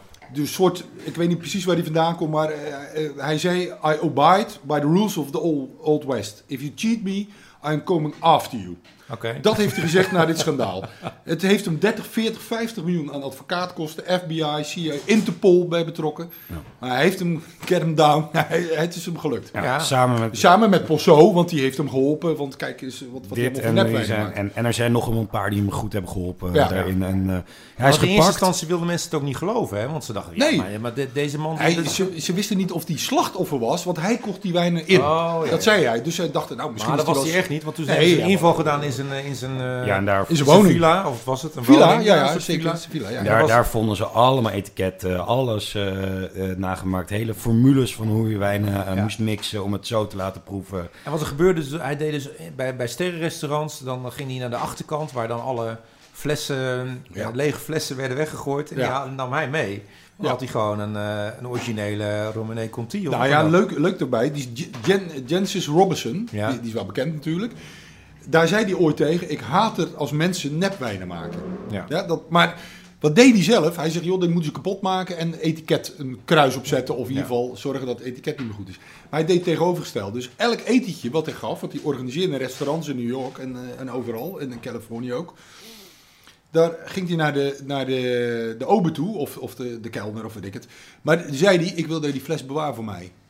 Dus hij nam die hele dure, peperdure flessen mee. En dat ging hij dan thuis gebruiken om aan te lengen met andere wijn. Ja, en dan weer een kurk erop. En een beetje Kurk erop. En dan wist hij allemaal hoe hij dat moest doen. Ongelooflijk knap op zich. Ja. Maar Ja. Ponceau is dus degene, hè, dus van deze wijn die we nu proeven, die dat eigenlijk uiteindelijk allemaal aan het licht heeft gebracht. En Ja. vandaar waarschijnlijk ook dat hij nu met al die Juist. eh, gadgets Ja, komt, om er maar voor te zorgen dat er geen namen... Want dat, dat gebeurt dus nu niet meer. Of Nou, de kans is heel klein, denk ik hoor. Maar Ja, nou ja, Bij, bij Ponceau lijkt me de kans heel klein. Maar eh, het, het namaken van wijn, dat gebeurt nog op grote schaal. ja, Ja? tuurlijk. Ja, Ja, ja, tuurlijk. dat is eh, zeker. Dat is ook een heel groot probleem nog steeds binnen de wijnwereld. Maar iedereen is er nu wel mee bezig op een manier van... eh, ja, ik, ik heb wat voorbeelden meegenomen. eh, om te laten zien van wat voor gadgets. Eh, we hebben het net over Ponceau gehad. Ja? Nou ja, ik heb hier een Petrus toevallig. Hij doet die snap. Pardon? Pardon Bas, wat heb je meegenomen? Een Petrus. Kijk eens. Daar zitten ook hele Kijk nou. kleine glinsteringetjes in het Oh, kijk eens. Dat zit daar. Gaan we zo even foto's Maar dat is een van soort met code of zo. Of Oh, net zoals op bankbiljetten Ja. eigenlijk. Ook Oh, zo. ja, ja. Ik raak hem niet aan. hoor. Ik heb hier dus nu een, voor, een, voor mijn neus een Petrus Pomerol 2005. Oh ja, nou het zegt. En dat is ook allemaal bedoeld om... Ja, Om, om nepheid tegen te gaan. Ja, Ja. dat is ook, ook logisch natuurlijk. Ja, want ja, ja. Er gaan miljoenen in om, dus ze hebben best wel geld Ja. om dat te, te laten maken. heel wat anders leuks misschien wel zien. Een korsterie. Maar Oh, mooi zeg, ja. Want wat omschrijven, het is wat je nou ziet. Ja, zo'n blacklight zie ik nu. Ja, en, En, in de eh, blacklight zie je de letters. Want ik weet niet wat er staat hoor, want ik kan het niet lezen. Kors. Oké, ja. Wauw. Oh, oké. Echt Want, leuk. want, want die fles die je nu hebt, dat is een hele kostbare fles. Die Vragen naar het... 2.500 euro ongeveer. Oh, Ja, oh, oké. Oké. en dat, dat is allemaal... eh, Nou, dat is ja, wel... dat- dat- en Petrus had trouwens al ehm, eh, blacklight eh, dingen al in de jaren 90, eind jaren 90 waren ze daar al Toen mee al, joh? bezig. Die. Cam ook al. Dus ook voor eh, Cam Rudy ja. zijn er al grote verhalen geweest. Eh, Hardy Rodenstok, die ook de hele boel oplichtte, eh, is nooit gepakt eh, trouwens. Want wie was dat dan? Ja, dat was ook een oplichter die ook grote diners had, ook eh, nepflessen, maar die is gevlucht. En, eh, Niemand ja, weet waar naartoe. Jawel, ze weten wel waar Oh. hij zit. Ehm, ja, maar in ieder geval het land wat hem zoekt, daar, heeft geen uitleveringsverdrag met het land waar hij zit. Oké. Ja. En, eh, Maar bij jullie bij Best of Wines, jullie hebben dus ook allemaal van dat soort wijnen eh, liggen. Eh, of jullie kunnen eraan komen. Hebben jullie ook nog een soort van extra controles Ja, dat vraag ik me ook over, ja. ja. absoluut. Eh, ja, dat, is een van de belangrijkste dingen die we doen als eh, dit soort flessen binnenkomen. Kijk, ik liet nu al wat eh foefjes en trucjes Ja. zien. Eh, die zijn ons allemaal bekend. Wij kijken ook met eh, ja, onder microscopen, die hebben we voor de computer, daar kunnen we ook allemaal dingen doen. Wij zijn lid van een gezelschap eh, wat uitwisselt. Gewoon eh, bestanden van, eh, over die wijn, van wat echt is, eh, waar nep zijn. Er zitten trouwens ook de files in van Rudy Coronado. Daar zien we van Ja, eh, eh, alle flessen die nep zijn. Beetje, beetje, zoals, een beetje zoals in de kunstwereld eigenlijk. Ja. Waar, waar, waar men elkaar ook op de hoogte houdt van wat er speelt. Precies. Ja. En eh, bij de allergrootste twijfel eh, kunnen we nog bij hele dure flessen schakelen we externe club in. En dat is de club die ook eh Rudy heeft gepakt. Die hebben nu een professioneel bedrijf, eh, zijn ze daarin opgericht. En dan moet je eh, ja, 1000 euro betalen. Maar dan krijg je wel een certificaat van, hey, eh, Ja, ja, ja, ja. Is, eh, is dit echtheid? Ja. Oké. En de laatste is eh, natuurlijk, eh, als we toch nog een geringe twijfel hebben over een fles, eh, ja, dan gaan we hem openen. En dan kijken we zelf of die echt is. Ja, maar dan moet je drie kurken. Of, of doe je dan... Je, Nee, hebt er tien gekocht of zo. maar hebben. Nee, Ja, ja, oké. gaan dat lijkt me dan wel een, eh, groep. Ja, is- Moet je misschien ons eens even bellen als dat eh, moet zo, zo, zo, zo hadden we, eh, laatst hadden we een Petrus 1947. Dat was een Vermeulen-botteling uit België. En die zijn heel lastig, want het zijn geen chateaubottelingen. En eh, er stond ook wel bekend dat er veel... Ja, eh, Nee. Dus geen chateaubottelingen, die zijn niet daar in eh Op het Pomerol, château, maar die zijn in eh, België. die Dus, zijn eh, eh, door Van der Meulen gebotteld. En daar, daar ging al wel rond van, daar zitten wat dingen mis. mhm. En eh, wij zijn bevriend met eh, René Gabriel, dus een van de grotere wijnproevers. eh, Ja. En eh, die kwam bij ons langs. En wij zeggen, ah, we, we hebben hier een fles Petrus 1947. We hebben lichte twijfel ja, van Meulen. En hij kijkt er ook zo naar. Zet zijn brilletje op en eh, zegt, ja, ik snap, snap wel eh, van eh, wat jullie denken. Dus we openen hem, hij schenkt hem in, pakt hem, ruikt eraan en zegt echt. Nou ja, dan zit je te kijken naar iemand eh, dat je denkt van hoe kan je in één seconde ruiken van eh, dat een Ja. Petrus 1947 echt is. Ja. Dus dat, dat, die, dat vroeg ik hem ook. En toen zei hij, ja, ik zat er eergisteren bij Petrus en heb ik hem ook gedronken. Oh, Oké, nou ja, goed. Dat had ik er nooit verteld. Ik had die Nee. niet in stand gehouden. Hé, maar, maar kan je die, eh, twee, eh, twee vragen. Kan je, kan je die wijn dan terugleveren? Stel, je koopt de 12 flessen of weet ik Nee. wat. Eh, Nee? Nee. En, hoe gaan jullie maar naar, naar je klant dat- om? Dat, Nou ja, je moet gewoon Nee, we vertrouwen hebben- hebben in, in, in zo'n partij. Dat je als je Ja, ja, ja maar, maar stel nu dat je, je keurt zo'n partij, nou, nou, wat je vertelde, deze is echt. Maar stel nu dat die nep is. Dan denk je, ja, potverdikke mee. Ik heb twaalf van die flessen gekocht, eh, beloofd aan een klant. En, eh, maar, hoe gaat dat dan? Dan is het eh, voor jullie het risico. hebben zij natuurlijk nog nooit meegemaakt. dat hebben wij Nee, nog nooit meegemaakt inderdaad. Maar, Maar stel, dat- heel, dat, dat, dat is wel het, risico wat wij lopen inderdaad. Eh, maar daarom zijn we denk ik misschien nog wel voorzichtiger ermee. Want een veilinghuis, ja, dat zijn niet de wijnen. die- Ze krijgen een commissie. Ja. Wij kopen echt de wijn. En Ja. dan is hij ook jaren van ons. Ja. totdat wij een koper hebben gevonden. Ja, Ja. Het, het- wij dragen het volledige risico ook. Dus Ja. Ja, en vervolgens draag je dat ook weer over aan de klant. Nee, maar al, mocht het ooit gebeuren, maar ik ga er nooit niet van Nee. uit. eh, ja, dat- dan krijgt een klant dat terug. Ja. Ja, dat eh, is, is logisch. Zeg Ja, Bas, oké, ehm, Wat, een, wat een fantastisch verhaal trouwens. Ja, Ja, ik leuk, ken het toch? natuurlijk wel, maar toch wel weer goed om eens een keer te horen. Zeg, zullen we eh, een volgende wijn eh, gaan doen? Want we, Ja. zitten, we gaan al bijna richting het uur, maar we hadden sowieso al afgesproken met de Dit mag 25 lang, want we zijn 25 jaar Zo eh, kan, bestaan ons, we. kan ons het schelen. Hè? Ja, Ehm, de volgende wijn. Bas, zeg het maar. Je hebt, je hebt, we hebben, je hebt drie, we hebben twee mooie witte op. Eh, we hebben, je hebt, we zouden twee rode doen, maar je hebt, ik zie drie rode staan. Ja, ik, eh, ik, ik- ik had inderdaad gezegd eh, twee rode. Ehm, en toen dacht ik van ja, eh, Bourgogne is wel zo makkelijk eigenlijk. Dat is de streek. eh, dus ik had geen Bourgogne wijn opgegeven. Bordeaux was ook een andere optie geweest. Ja.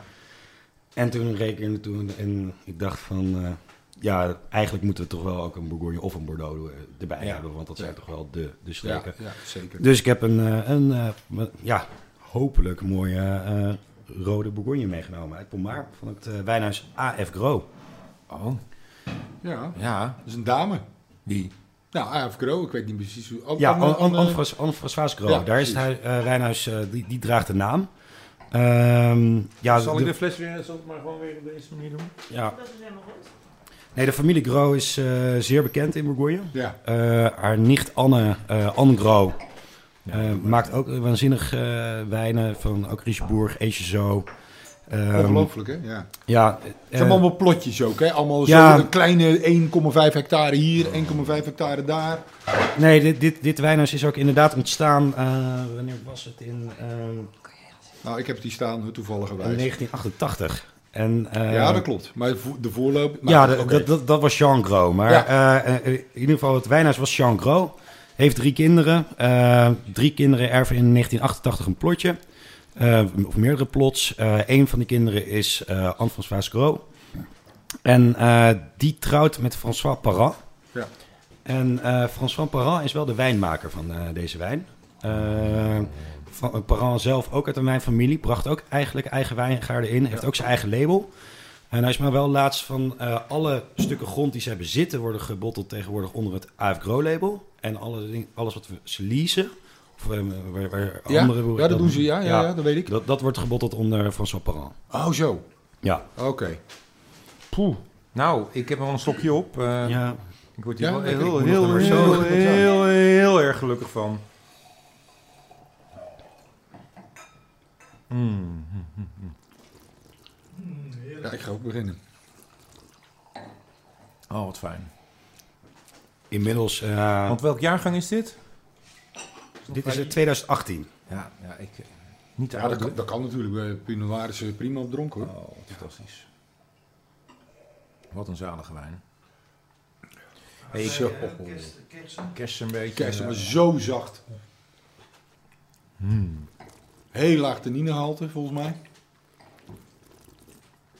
Klein beetje zuurtje nog erin. Ja, Ja, dat is echt fantastisch. Ja. wat een zalige wijn. Ik had trouwens nog een beetje opgezocht hè, wat nou de definitie is voor exclusieve wijnen. Ja, dat is, die is er natuurlijk niet. Maar ik heb wat dingetjes bij elkaar ge- ge- geknipt en geplakt. Het gaat vaak om unieke wijnen. Nou, dat, eh, dat Nou, blijkt dat, wel. dat zei het wel, ja. Eh, waarvan ook vaak eh, de prijs eh, blijft stijgen, of in ieder geval eh, eh, vaststaat en nooit zakt. Het zijn vaak ook wijnen met een hoog bewaarpotentieel. Nou, dat klopt volgens mij ook wel, want ik denk ook die witte wijnen die we op hebben, dat kan je ook lang laten liggen. Ja. 10 jaar of zo, 15 jaar? Ja, minstens. Ja. Dit, dit natuurlijk ook, alhoewel ik ben nooit zo'n fan van hele oude Bourgognes. Vind dit, hier Hoe lang, hoe lang kan je zo'n Pinot Noir Deze bijvoorbeeld? Michael, wat zeg jij? Dit, is wel fijn. Is nog, of zou je nog laten, langer laten liggen? Ik zou Begonje nooit te lang. Nee, hè? nee. Persoonlijk heb ik dat ook. Maar Ja. eh, ik ken dan ook wel heel veel mensen die weer enorm wild worden van hele oude Bourgognes. Dus dat is echt per- persoonlijke smaak. Ja, dat denk Ja. ik ook, ja. Ja. Vanavond die Tetière aromas die gaan de overhand nemen. Nee, je- van de, het fruit. de première, Ja. ja. Ja. Er moet altijd een beetje fruit in blijven zitten. Ja, ja, Ja. vind ik ook.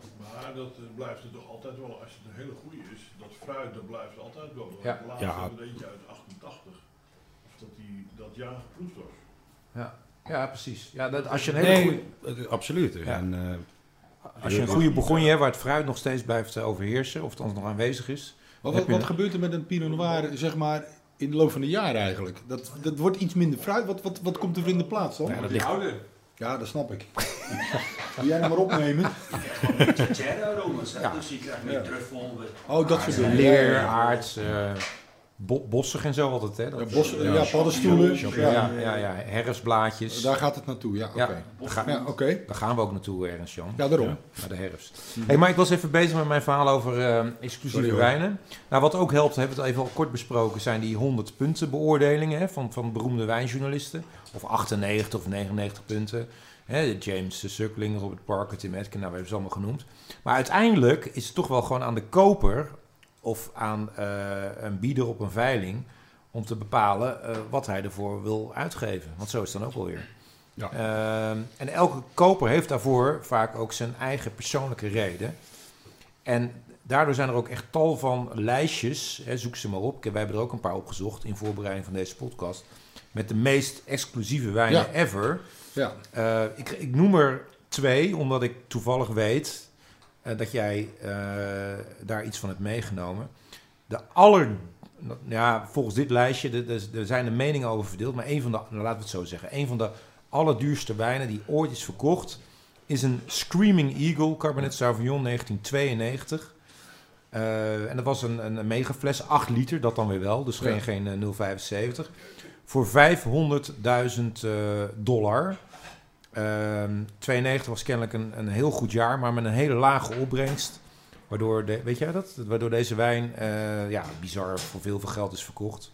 Screaming Eagle heb jij meegenomen, hè? Ja, zeker. Pak hem eens eventjes. Eh, oh, dat is wel fantastisch ook, hè, Screaming Eagle. Wat kost nou een flesje Screaming Eagle tegenwoordig? Eh, verschillend per jaar. Ja, verschillend. Dit is in 2018. We hebben nu 2018, ja. Hier. Eh, heeft ook weer 100 punten van Parker gekregen. ja. Ja, dat snap ik wel. En eh, die kost nu 4700 euro. 4700 deze? Ja, alle mensen, Ik zet joh. hem, ik zet hem Zet hem gelijk neer. Kijk, aan de achterkant hebben ze ook uiteraard weer met een eh, scannen dat je kan zien eh, dat het, de capsule eh, er niet af is geweest. Eh, Je kan op de website eh, Oh ja, het. terugvinden Ja, van het. Ja, eh, ja, ja.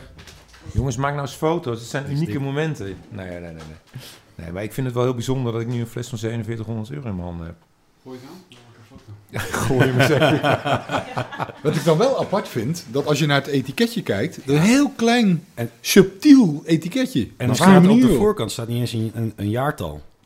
Nee, nou, ja, dus, dat, eh, dat dus hoeven ook niet. eens. kunnen ieder jaar een nieuw eh, voorkantje. eh, Maar dit, maar dit heeft er dus mee te maken dat deze dus 100 punten heeft gekregen. Kleine oplagen. hele kleine opbrengst. eh, eh, oplagen plus, opbrengst, ja. ja, ehm, inderdaad, een van de eerste, het eerste jaar kreeg ik meteen 99 punten van Robert Parker. Ja. Eh, scoorde al vrij, vrij snel 100 punten. Eh, is een wachtlijst. eh, zoals ik net vertelde, je moet je inschrijven. Eh, in 2012 was de wachtlijst 12 jaar om eh, überhaupt kans te maken op een fles eh, Mm. eh, Screaming Eagle. Ehm, ja, het, Ja, bizar. de, de- de- het krijgt een cultstatus. Ja. Mensen willen het hebben, mensen Ja. hebben, hebben het geld ervoor over. Dus ook een witte variant. Die heb Oh, ik dat wist ik niet. Ja, Nee, ik wist niet dat ze ook nog wit hadden. nee, en, eh, die- Chardonnay ook? nee, Nee? eh, Sauvignon Blanc. Oh. Zo, En eh, oké. daar, daar worden maar 30 kistjes van gemaakt van drie. Dus dat zal gaan om 90 flessen. Zoiets. Ja. En eh, die worden alleen maar aan vrienden gegeven of eh, ding. Die mogen niet verschijnen op veiling. Uiteraard gebeurt het af en toe wel. Maar de- dus die heeft een nog grotere cultstatus. Oh, oké. Maar ja, dat gaat ook naar de 5.500 euro. En ik kan me niet voorstellen. Nee, dat, dat, dat, dat, dat het waard is. Nee. Nee, dat, dat- dan gaat het echt alleen gekte maar voorbij, over, zeg de maar. Ja. die, wat de gekke voor gek. Nog een andere, want er zitten een paar eh, natuurlijke Mouton Rothschilds, eh, een aantal. Tuurlijk. Hè, met het, eh, de, de jaargang Ja, 45, met, Ja. de, met het vrijheidsteken, Ja. de V. De V-Victory. Eh 310.000 dollar. Nou, nou, oh ja, de ampoel van de Penfolds, dat is een hele gek. eh, heb je dat wel eens gezien? Dat, Ja. Dat, dat, dat, Die, die, die- als je die wil overmaken, dan komen ze volgens mij overvliegen, dacht ik. Ja? Eh, Ja? Dat, zit, dat zit erbij in. dat is zo'n zo'n glazen of kri- kristallen eh, raar ding. Ja, of als je- het is, ik dacht een paar van hun beste jaargangen Grange eh, Klopt. zitten erin. En eh, ja, speciale uitgaven. En, eh, Maar wat ook een hele leuke is, is de Shipwrecked ja, Heidziek. Ja. Ehm, champagne. die is ook ooit geveld voor 275.000 dollar. En Bas, volgens mij heb jij die toch bij, of niet? ja, zelfs gedronken ooit. Gedronken? Oh, man. nee. Dat is wel heel gaaf. Ja. Want die staat dan zeg maar op nummer, wat is het, nummer drie of zo? Oh, dat is wel duurste. sterk zeg, hé. We hebben hier zes flessen van gehad. En die zijn allemaal opgegaan. Ja, joh. Ja. Uiteindelijk moet het toch een keer op. kan jij Eh, foto's maken als je Zoals ik vertelde, van, ehm, wij, wij zijn opgericht in 1907. En deze kwam uit 1907. Ja, Ja. dat is wel heel apart. Van, En- van, maar ja. dan van de bodem van de zee. Ja, En waar is steeds in de Oostzee waarschijnlijk? ja eh, een Ja. paar kilometer voor de eh Finse kust. Ja. Eh, het was onderweg eh, voor een bestelling van de tsaar. Ja? Eh, en eh, eh, ja, het, was de Eerste Wereldoorlog. En eh, ze zagen deze boot varen op weg naar Finland. Wisten dat daar het leger van de tsaar zat, de Duitsers. En die hebben de boot eh, gezonken. En eh, ja, een paar, ik denk 80 jaar later, eh, vinden ze het schip. Met daaraan in boord nog flesjes champagne van Heidsieck. Die bedoeld waren op bestelling van de tsaar. Ja. En eh, Ja, om- omdat die die flessen gezonken waren en eh, tijden, al die tijd met een temperatuur van tussen de 2 en de 4 graden hebben gelegen, ja, waren ze nog perfect bewaard. Echt, de, een idealere temperatuur bestaat er gewoon niet. Eh, geen zonlicht kwam erbij. Nee, geen Dus, zuurstof. dus eh, zij, ze hebben een speciale manier ontwikkeld om die fles naar boven te doen. Want dan ontstaat wel drukverschil. Ja, dus ze moesten niet zeker. heel, Heel voorzichtig. En, ja, de druk is veel geringer boven. ja, en, ja, en toen kwamen ze boven en toen was het een waanzinnige champagne. En, eh, Ongelooflijk, hè? Want de bubbel staat er nog in, hè? ja, dit, dit- was Onvoorstelbaar dat je die hebt mogen drinken, me- joh. Dat vind ik echt mega, geweldig. mega ja. jong nog eh, voor zijn gevoel. Ja.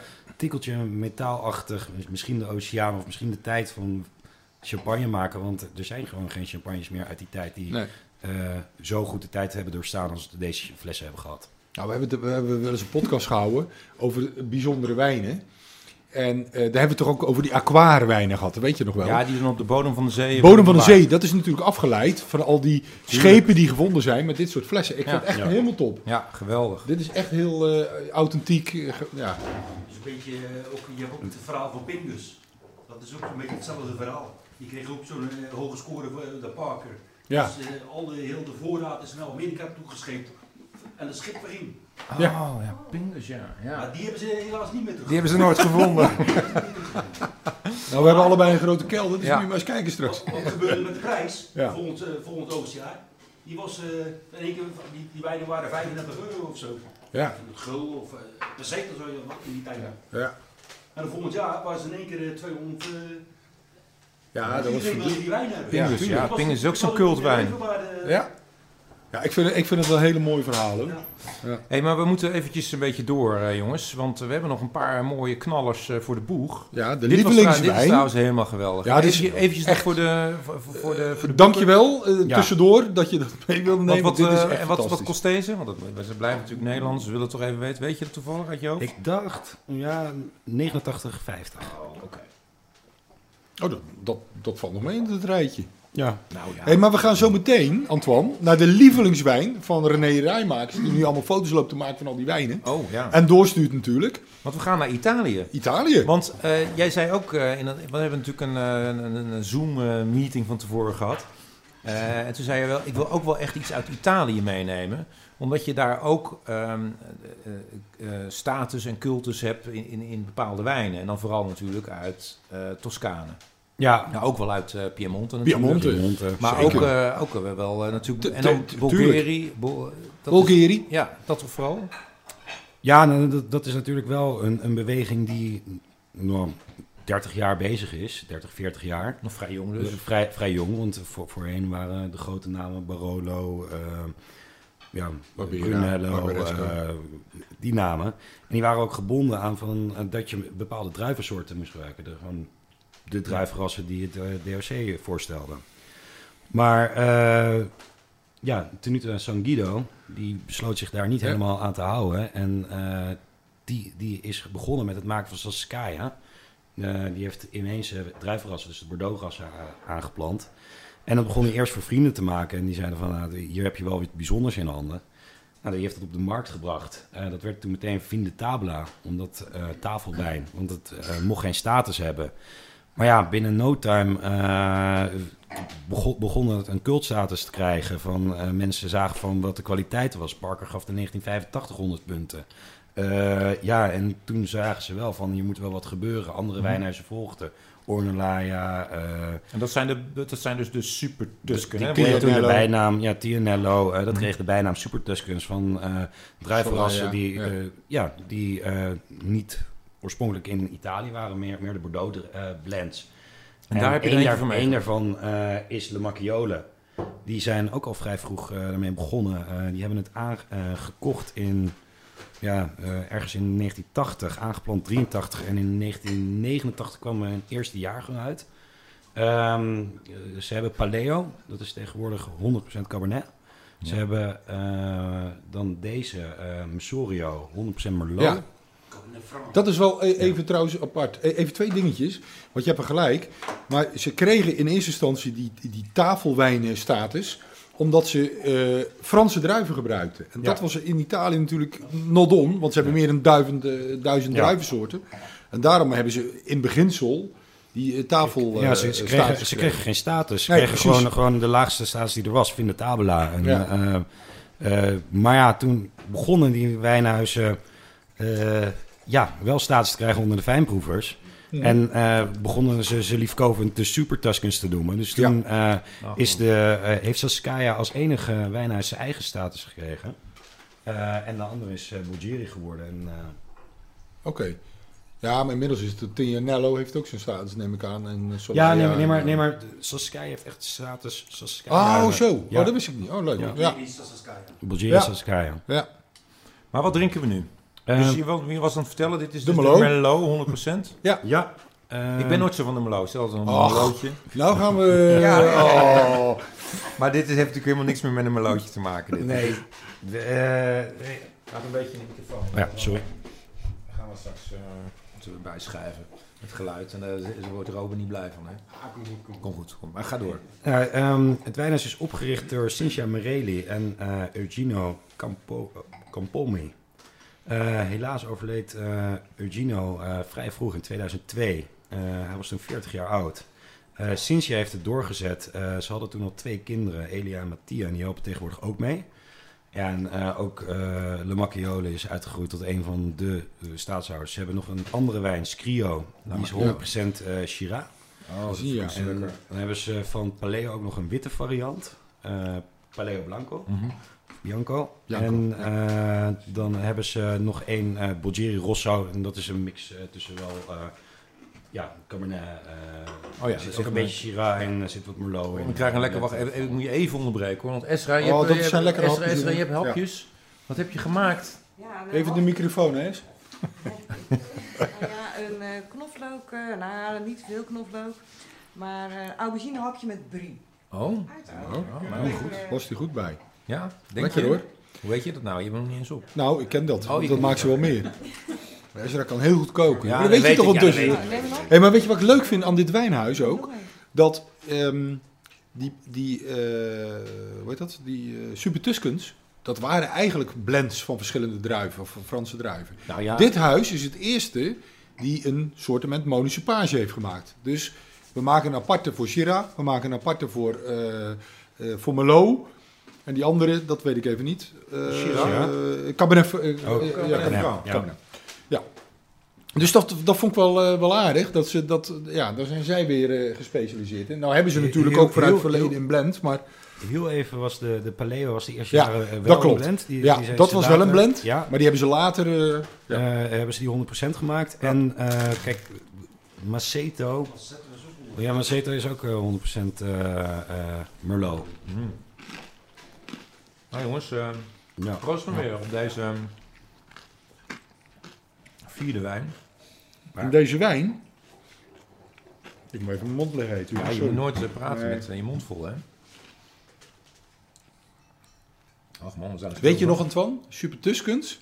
Hebben wij een proeverij gegeven, een kunstmanier. Ja. Een digitale wijnproeverij. Oh, Toen ja. het wereld, wij hebben het wereldrecord overigens tussendoor in handen. Van 400 zoveel deelnemers aan een digitale wijnproeverij. Maar weet je Oh ja, nog? ja?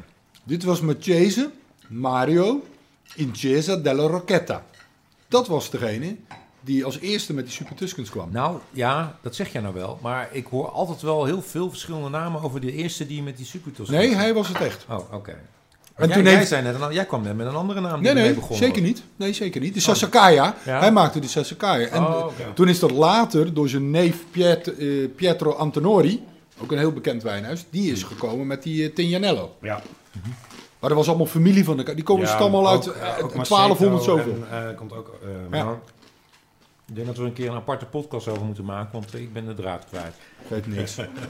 Als jij maar geniet van het eten en de de wijn, vind ik het goed. Nou, dit is echt fantastisch.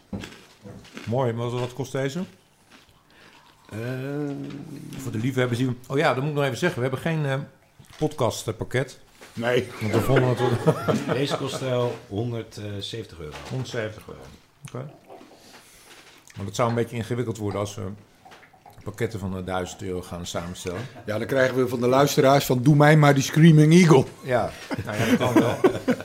Maar goed, als mensen geïnteresseerd zijn in, eh, in het is een keer echt een eh, bijzonder glas eh, wijn. Wat jij net zegt, Ja, hè, voor, aan echt het, mooi. voor aan het einde van een, eh, van een, eh, Proeverij. een diner of van een proeverij. Of als het je allemaal niet uitmaakt qua geld, dan ga dan eens een keer naar Best of Wines. Want daar is, dat is echt, eh, daar word je helemaal gelukkig van. Je hebt een erfenisje, Bijvoorbeeld, nou, eh slaat ze gelijk stuk en het. staatsloterij. Ja, Hé, maar weet je wat? Deze is prachtig. Hij blijft fruitig, maar hij heeft ook tannine. Echt mooie tannine, gecombineerd met die fruit. Ja, dat is echt geweldig. Zou ook wel weer 100 punten hebben van, eh, of niet, van Parker. Hoe weet je het? Nee? Dat niet. Nee, eh Le Macchiolo Massorio heeft nog nooit 100 punten gekregen. Nee? En is blijft steken op 99. Oké. Oei, ja, dat is, Ja. oef, oef, oef. Ja, dat is dan wel weer jammer. Dat proef je wel. Ja, ja. ja. Hey, Ik vind hem heel en- bijzonder. Ja, heel En bijzonder. hij, is Echt. nog, je, je, hij zit nog zo vol kracht, maar ja, het is ook 2017. Dit kan ook nog echt 10 niet. jaar. Dit kan gewoon 10 jaar dit laten is- liggen. Dit, eh, Ik denk dat hij alleen maar Ja. mooier wordt nog. Ja, ja. Hey, en dan hebben we natuurlijk nog, ehm, eh, eh, nog één wijn te gaan. En het is toch wel een gebied waar wij ook eerder een podcast over hebben gemaakt. Er gek op zijn. eh, en gek op zijn. En wat ook echt wel redelijk exclusief kan zijn. Je hebt ze ook al van, eh, van 20, 25 euro. Maar een Chateauneuf du Pape. Laat ik het gelijk een keer goed zeggen. Want ik heb een hele podcast Chateauneuf du Pape gezegd. En dat, was kan natuurlijk, dat natuurlijk kan ook niet. echt niet. Daar heb ik zoveel commentaar op gekregen. Nee, Chateauneuf du Pape eh, heb je als eh, laatste rode wijn eh, meegenomen. Voordat we die Screaming Eagle gaan openmaken uiteraard. Ja, ik dacht dat je in de Roman Ecopie wilde. Oh, de Romane Conti. Dat is... Oh, die heb je ook meegenomen, hè? Ja, Oh ja, ja. Maar die hebben we nog niet. ja, oh ja, die Romane Conti. Nou, die, die, die heb je ook nog meegenomen. Kun je daar nog iets leuks over vertellen? Nou ja, Roman Ecopie heeft natuurlijk de, de meest mythische status Ja, eh, onder de wijn. Ik heb het opgezocht. Als je nu gewoon een flesje wil kopen, dan betaal je minimaal 7000 euro. Maar dit is Ecopie, Roman Ecopie. Dit Oh, is ja, eh, ja. 25.000 euro. Ja, dit is het dus. Ja, en nou is wel de laatste jaren is er één wijnhuis duurder geworden dan Ecottie. En dat is eh Leroy of Dauphiné. Dus de eh, wijnmaakster was dat van Roman Ecottie. Ja? Ook de familie. eh, Ja, ja. Het wordt, eh, twee families bezitten Ecottie. Zij is voor zichzelf begonnen, of heeft het familiedomein doorgezet en deels voor zichzelf begonnen. En die maakt ook net zulke hoge kwaliteit wijnen, alleen nog een tandje zeldzamer. Dus ik heb hier bijvoorbeeld eh, nog een aankoopfactuur van ons van ja, 2002. Kochten wij eh, drie flessen Musigny eh voor 210 euro van haar.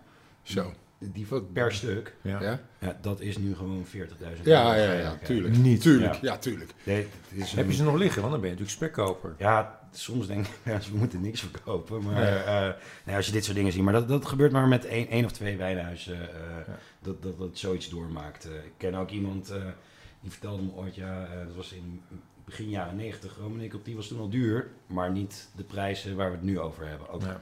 Tien jaar terug kon je nog een tasje kopen voor 750 euro. Ja, Ja. kan ook Eh, Easy zo, kan niet meer tegen die prijzen. Nee. Nee, dat is eh, helaas wel echt voorbij.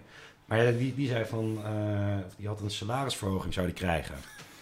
en zijn baas die zei op een dag van, ja, sorry, je salarisverhoging gaat niet meer. dit, helemaal balen. Ja, wat kan ik voor je doen? En hij zegt, ja, ja, een kistje wijn zou ik wel leuk vinden, maar Ja. dan mag ik de kist uitzoeken. Ze had een, kist Roman Ecotie uitgezocht. en die heeft hij een paar jaar terug aan, eh, geleden aan ons verkocht. En ik denk dat hij er meer voor kreeg dan eh, die salarisverhoging. Ja, dat die denk ik geboden. Ja, Ja, denk ja, ik dat is ook. natuurlijk ook een beleggingsobject natuurlijk. Ja, dit, Ja. eh, inderdaad. Maar uiteindelijk moet hij wel open, want ik zie eh, het jaargang van deze Romane Conti, 1990. Nou kan je, dat is natuurlijk wel lang laten liggen, denk ik toch? Of Roman Ja. Conti, tot? Denk jij? tot in de Michael? Jij bent de vinoloog onder ons, hè? Tientallen jaren, maar eh, Ja. De, er zal op een dag moeten. ja. Sorry? Hij zal Pinot Noir dus. ja, blijft ja, Pinot Noir. Ja, ja. dat is waar. Ja. Over hoeveel hectare praat je? Nog goed moment of niet? Ja, het is een klein. Is? Het is echt twee Uh, hectare. Zelf 1,8 hectare. Ja, Ja. er komen echt 400 niks. 450 flessen. En, is twee voetbalvelden. ja, en ter vergelijking, kijk, we hebben het alleen over Roman Ecotie, Roman Ecotie. Kijk, Ja, ja, ja, zeker. en, eh, Je hebt nog Eh, valt een tasje, buiten. Zo en, maar bijvoorbeeld Petrus heeft al eh, 11,4 hectare. Ja. En die hebben een paar jaar terug hebben ze 20% verkocht voor 200 miljoen euro. zo, alle dus, mensen. Dus dat houdt in dat je... maar dan ja. heet het geen Petrus meer. Nee, dat hebben ze verkocht eh, aandelen. Ja, maar ik las Oh, zo. verhaal, Ja. ik Oh, zo, ja, een ja, ja, een hectare eh, Eh Bourgogne Grand Cru eh, wijngaard kost nu gewoon, als je het koopt, 7 miljoen of zo. Dat Ja. soort, dat soort belachelijke bedragen. Ja, als je het in Petrus rekent, Ja. is het dus eh, Ja. 200 miljoen. Ja. Oh ja. Ja. Wat vaak nog belangrijker is, wat haal je er vanaf? Hè? Ja. Als je 1,8 hectare hebt, wat is je opbrengst? Dan heb je weinig keus. Ja, wat haal je er vanaf? Nou, daar, daar zijn ook die prijzen op, eh, op gebaseerd, hè? Wat Joep Speet, weet je nog? Die Joep Ja. Speet vertelde tegen ons. Dat is ook een hele leuke podcast trouwens. Dat is een absoluut een leuke podcast Ja, over de Maar ik, eh, ik, ik weet, o, o, oeveren, oeveren. Dus dat is een, een, een, een meeteenheid in Bourgogne. En ehm, ze kijken naar de opbrengst van zo'n oeveren. Ik weet niet hoeveel dat is hoor, maar dat is minder dan een hectare. En eh, dat is de verkoop, wordt de verkoopprijs. Oké, de opbrengst van de, van de wijngaard. Ja, de opbrengst van de ja. De wijngaard. Ja, Ja. Maar, maar dat is bij verschillen natuurlijk. Bij een Grand Cru ga je, eh, kijk je naar hele andere zaken. Ja. Eh, en, Maar nee, nee, en- ik bedoel en- eigenlijk bij de erfopvolging bedoel ik. Oh, oké. Ja, als, als, weet je, want het is natuurlijk heel versnipperd in Bourgogne. Nou, we, we zijn net 2, 3, 4 hectare en dan eh, ben je al spekkoper. Eh, maar op een gegeven moment wordt het natuurlijk eh, nagelaten aan de kinderen. Ja. En die kinderen moeten erfrecht betalen. En dat, zo bedoel ik het. En dat Ja. wordt bepaald aan de hand van de verkoopopbrengst. Nou ja, dat is gewoon miljoenen en dan kunnen die kinderen allemaal niet betalen. Maar daarom versnippert het ook zo. Precies. hey, maar dat gaan we nog eens een keertje apart Ja, dat doen we nog een hè? keer, joh. Jij altijd met je technische geneuzel. Ja, sorry hoor, neem me niet kwalijk. Eh, we gaan naar de laatste wijn, denk ik. Toch? Omwille van de tijd, jongens. Want we gaan naar, eh, hoeveel, eh, Robin? Anderhalf uur? Ja, 1 uur 20 zitten we. Ja, daar hebben we nog minuten. Het is toch niet te geloven. Eh, nog eentje hebben we te gaan. En, wat- want ik was al begonnen, hè? Want, Ja, jij wel. Nou ja, we dwaalden af. Ik was al, ik was al aanbeland in Châteauneuf-du-Pape. Eh, want dat wordt de allerlaatste van, eh, van, van vanavond. Ehm Châteauneuf-du-Pape. Nou, daar hebben we een hele podcast over gemaakt. Fantastische wijnen. Wij zijn heel erg eh, liefhebber van dit Zeker, type wijnen. absoluut. Krachtig, stevig, eh, een beetje pepertje altijd. eh, Ja. en De combinatie van al die mooie druiven die daar vandaan komen. Eh, wat ik ook zei, verschillende stijlen, verschillende prijsklasses ook. Maar nu hebben we dus weer gewoon, denk ik, toch weer een hele exclusieve Châteauneuf-du-Pape te pakken. Ja, ik heb eh Pegau meegenomen. Eh. Domaine de. Eh, dat is inderdaad eh, een van de exclusievere eh châteaux of eh, domains in eh Châteauneuf-du-Pape. Mhm. Eh, het bestaat ook nog niet zo lang. Eh, dochter, eh, ja, eigenlijk, het, was altijd een familiebedrijf. Veel werd verkocht aan de grotere wijnboeren. Dochter Laurence, waarvan we straks Cuvée Laurence gaan drinken. Oh, leuk. Ja, leuk. Ehm, Leuk. kwam terug ehm, na haar studie en zei tegen haar vader van... ja, maar we moeten ook echt een familiedomein hebben en dat ga ik doen. En dat is domein Pegau geworden. Ehm, ja, en zij, zij maakt eh, binnen, binnen no time maakte zij top, eh, de top van de top, eh Châteauneuf-du-Pape. En dan hebben we hier een fles 2012, dus die is echt... Oh, eh, dat is echt mooi, hoor. 10 jaar oud. Hey, en, en ik las dat het eh 80% Grenache, 6% Shiraz en 4% Mourvèdre. Hè? Dus de echte GSM-blend. Of zit er nog meer in? Ja, Want, 10, eh, 10% andere. eh, oh, 10% ook nog maar andere. die, moeten we op gaan zoeken. Nee, dat hoef ik geen niet op. Maar. Het zijn er heel veel. Ja. Nee, en eh, zij, zij maken ook nog een... eh, ze maken een normale Chateauneuf de Pape, eh Cuvée Reservé. Ja? Dan heb je Cuvée Laurence naar haar vernoemd. Eh, Ja. Dan hebben ze ook nog een Da Capo. Dat is een absolute top eh Chateauneuf. Die, die wordt ook maar in enkele eh, jaren is die nog maar uitgegeven. In 1998, 2000, 2003, 2007, 2010, 2015 en 16. Maar ik kreeg net door dat we de 2020 kunnen bestellen. Dus er komt er weer een nieuwe aan. Ja? Eh, ja, dat, dat is hun absolute top cuvée. Eh, ja, ongeveer het hoogste wat je binnen eh Chateauneuf kan bereiken. En dan geven ze heel soms ook nog een, ja, een Magnum uit, heel speciaal. Dan Mhm. ga je naar totaal andere prijzen toe. Eh, we hebben laatst drie flessen binnengekregen. Die is eh, naar de manga-serie eh, in Japan. Die- Er is een bekende manga-serie die over eh, topwijnen gaat. En Dat is manga-serie, wat is dat? een strip-serie. Oh, oké, Ja, sorry. manga-serie, Ik strip, eh, Ik zit niet zo goed in mijn strip. En daar gaat er eentje over een sommelier die op eh, ontdekkingstocht is naar eh, de topwijnen. En Pegau komt er ook in voor. Dus hebben zij een Oh, overgebracht aan Ja, leuk. die- dat strip-ding. Dat is een magnum fles. Eh, er zijn er ook maar 160 van gemaakt. En die gaat dan meteen naar 2.500, 3.000 euro toe. Ja, Dus, eh, Nou jongens, daar gaan we. De laatste. Ik proef wel dat deze al inderdaad eh, al tien jaar oud is. Beetje pure chocola. of Oh. Wat je erbij gehaald hebt, Friese nagelkaart. Super lekker. Friese nagelkaart. Ja, ik, oh ja, dat, eh, oh, sorry jongens, ik moet er wat bij vertellen. Van Ezra, maar ze heeft gelijk. We hebben eh, tijdens die podcast van eh Jean-Neuf du Pape, Mhm. had ik het over die Friese nagelkaas. Dat dat hier zo goed bij gaat. Hij moest allemaal lachen, nagelkaas, waar komt Ja. het nou van? Kruidnagel en andere kruiden. Eh, die heb ik natuurlijk gekocht. Dus we moeten eigenlijk allemaal een stukje van die... Waar, waar is dat ding, Nes? Ik zal even stukjes maken. Ja, stukjes maken, die moeten we er eigenlijk bij proeven. Oh. Bijzonder. Mag ik die flessen zien? Ik wil even, is dat nou de oude of de, het nieuwe? Nee, dit is de, de, ze hebben twee natuurlijk. eh, dit is van de paus met de, de, de sleutels van eh, Petrus. Hè? Mhm. Je hebt ook die nieuwe, hè? Die nieuwe is zo- zonder die sleutels en van de kardinaal de, Ja. de hoed. Maar dit is nog de oude.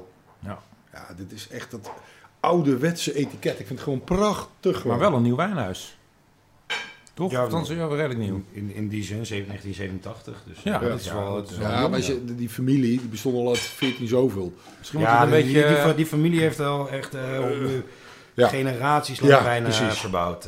Laten we deze nog een beetje ademen, een beetje decanteren. Ja, dat en dan denk ik gaan we nog... ehm, Deze heeft ook nog behoorlijk tannine. Hè? ja, Ja, nou, maar de- ja, dat vind ik prima. Alleen maar lekker.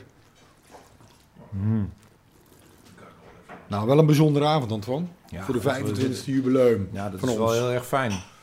Ehm beste Vijns, waar staan jullie nu en waar willen jullie nog naartoe met, eh, met, met... Want het wordt natuurlijk ook steeds lastiger om aan al die bijzondere wijnen te komen. Ja, Of niet? het ontdekken van nieuwe wijn is net zo leuk.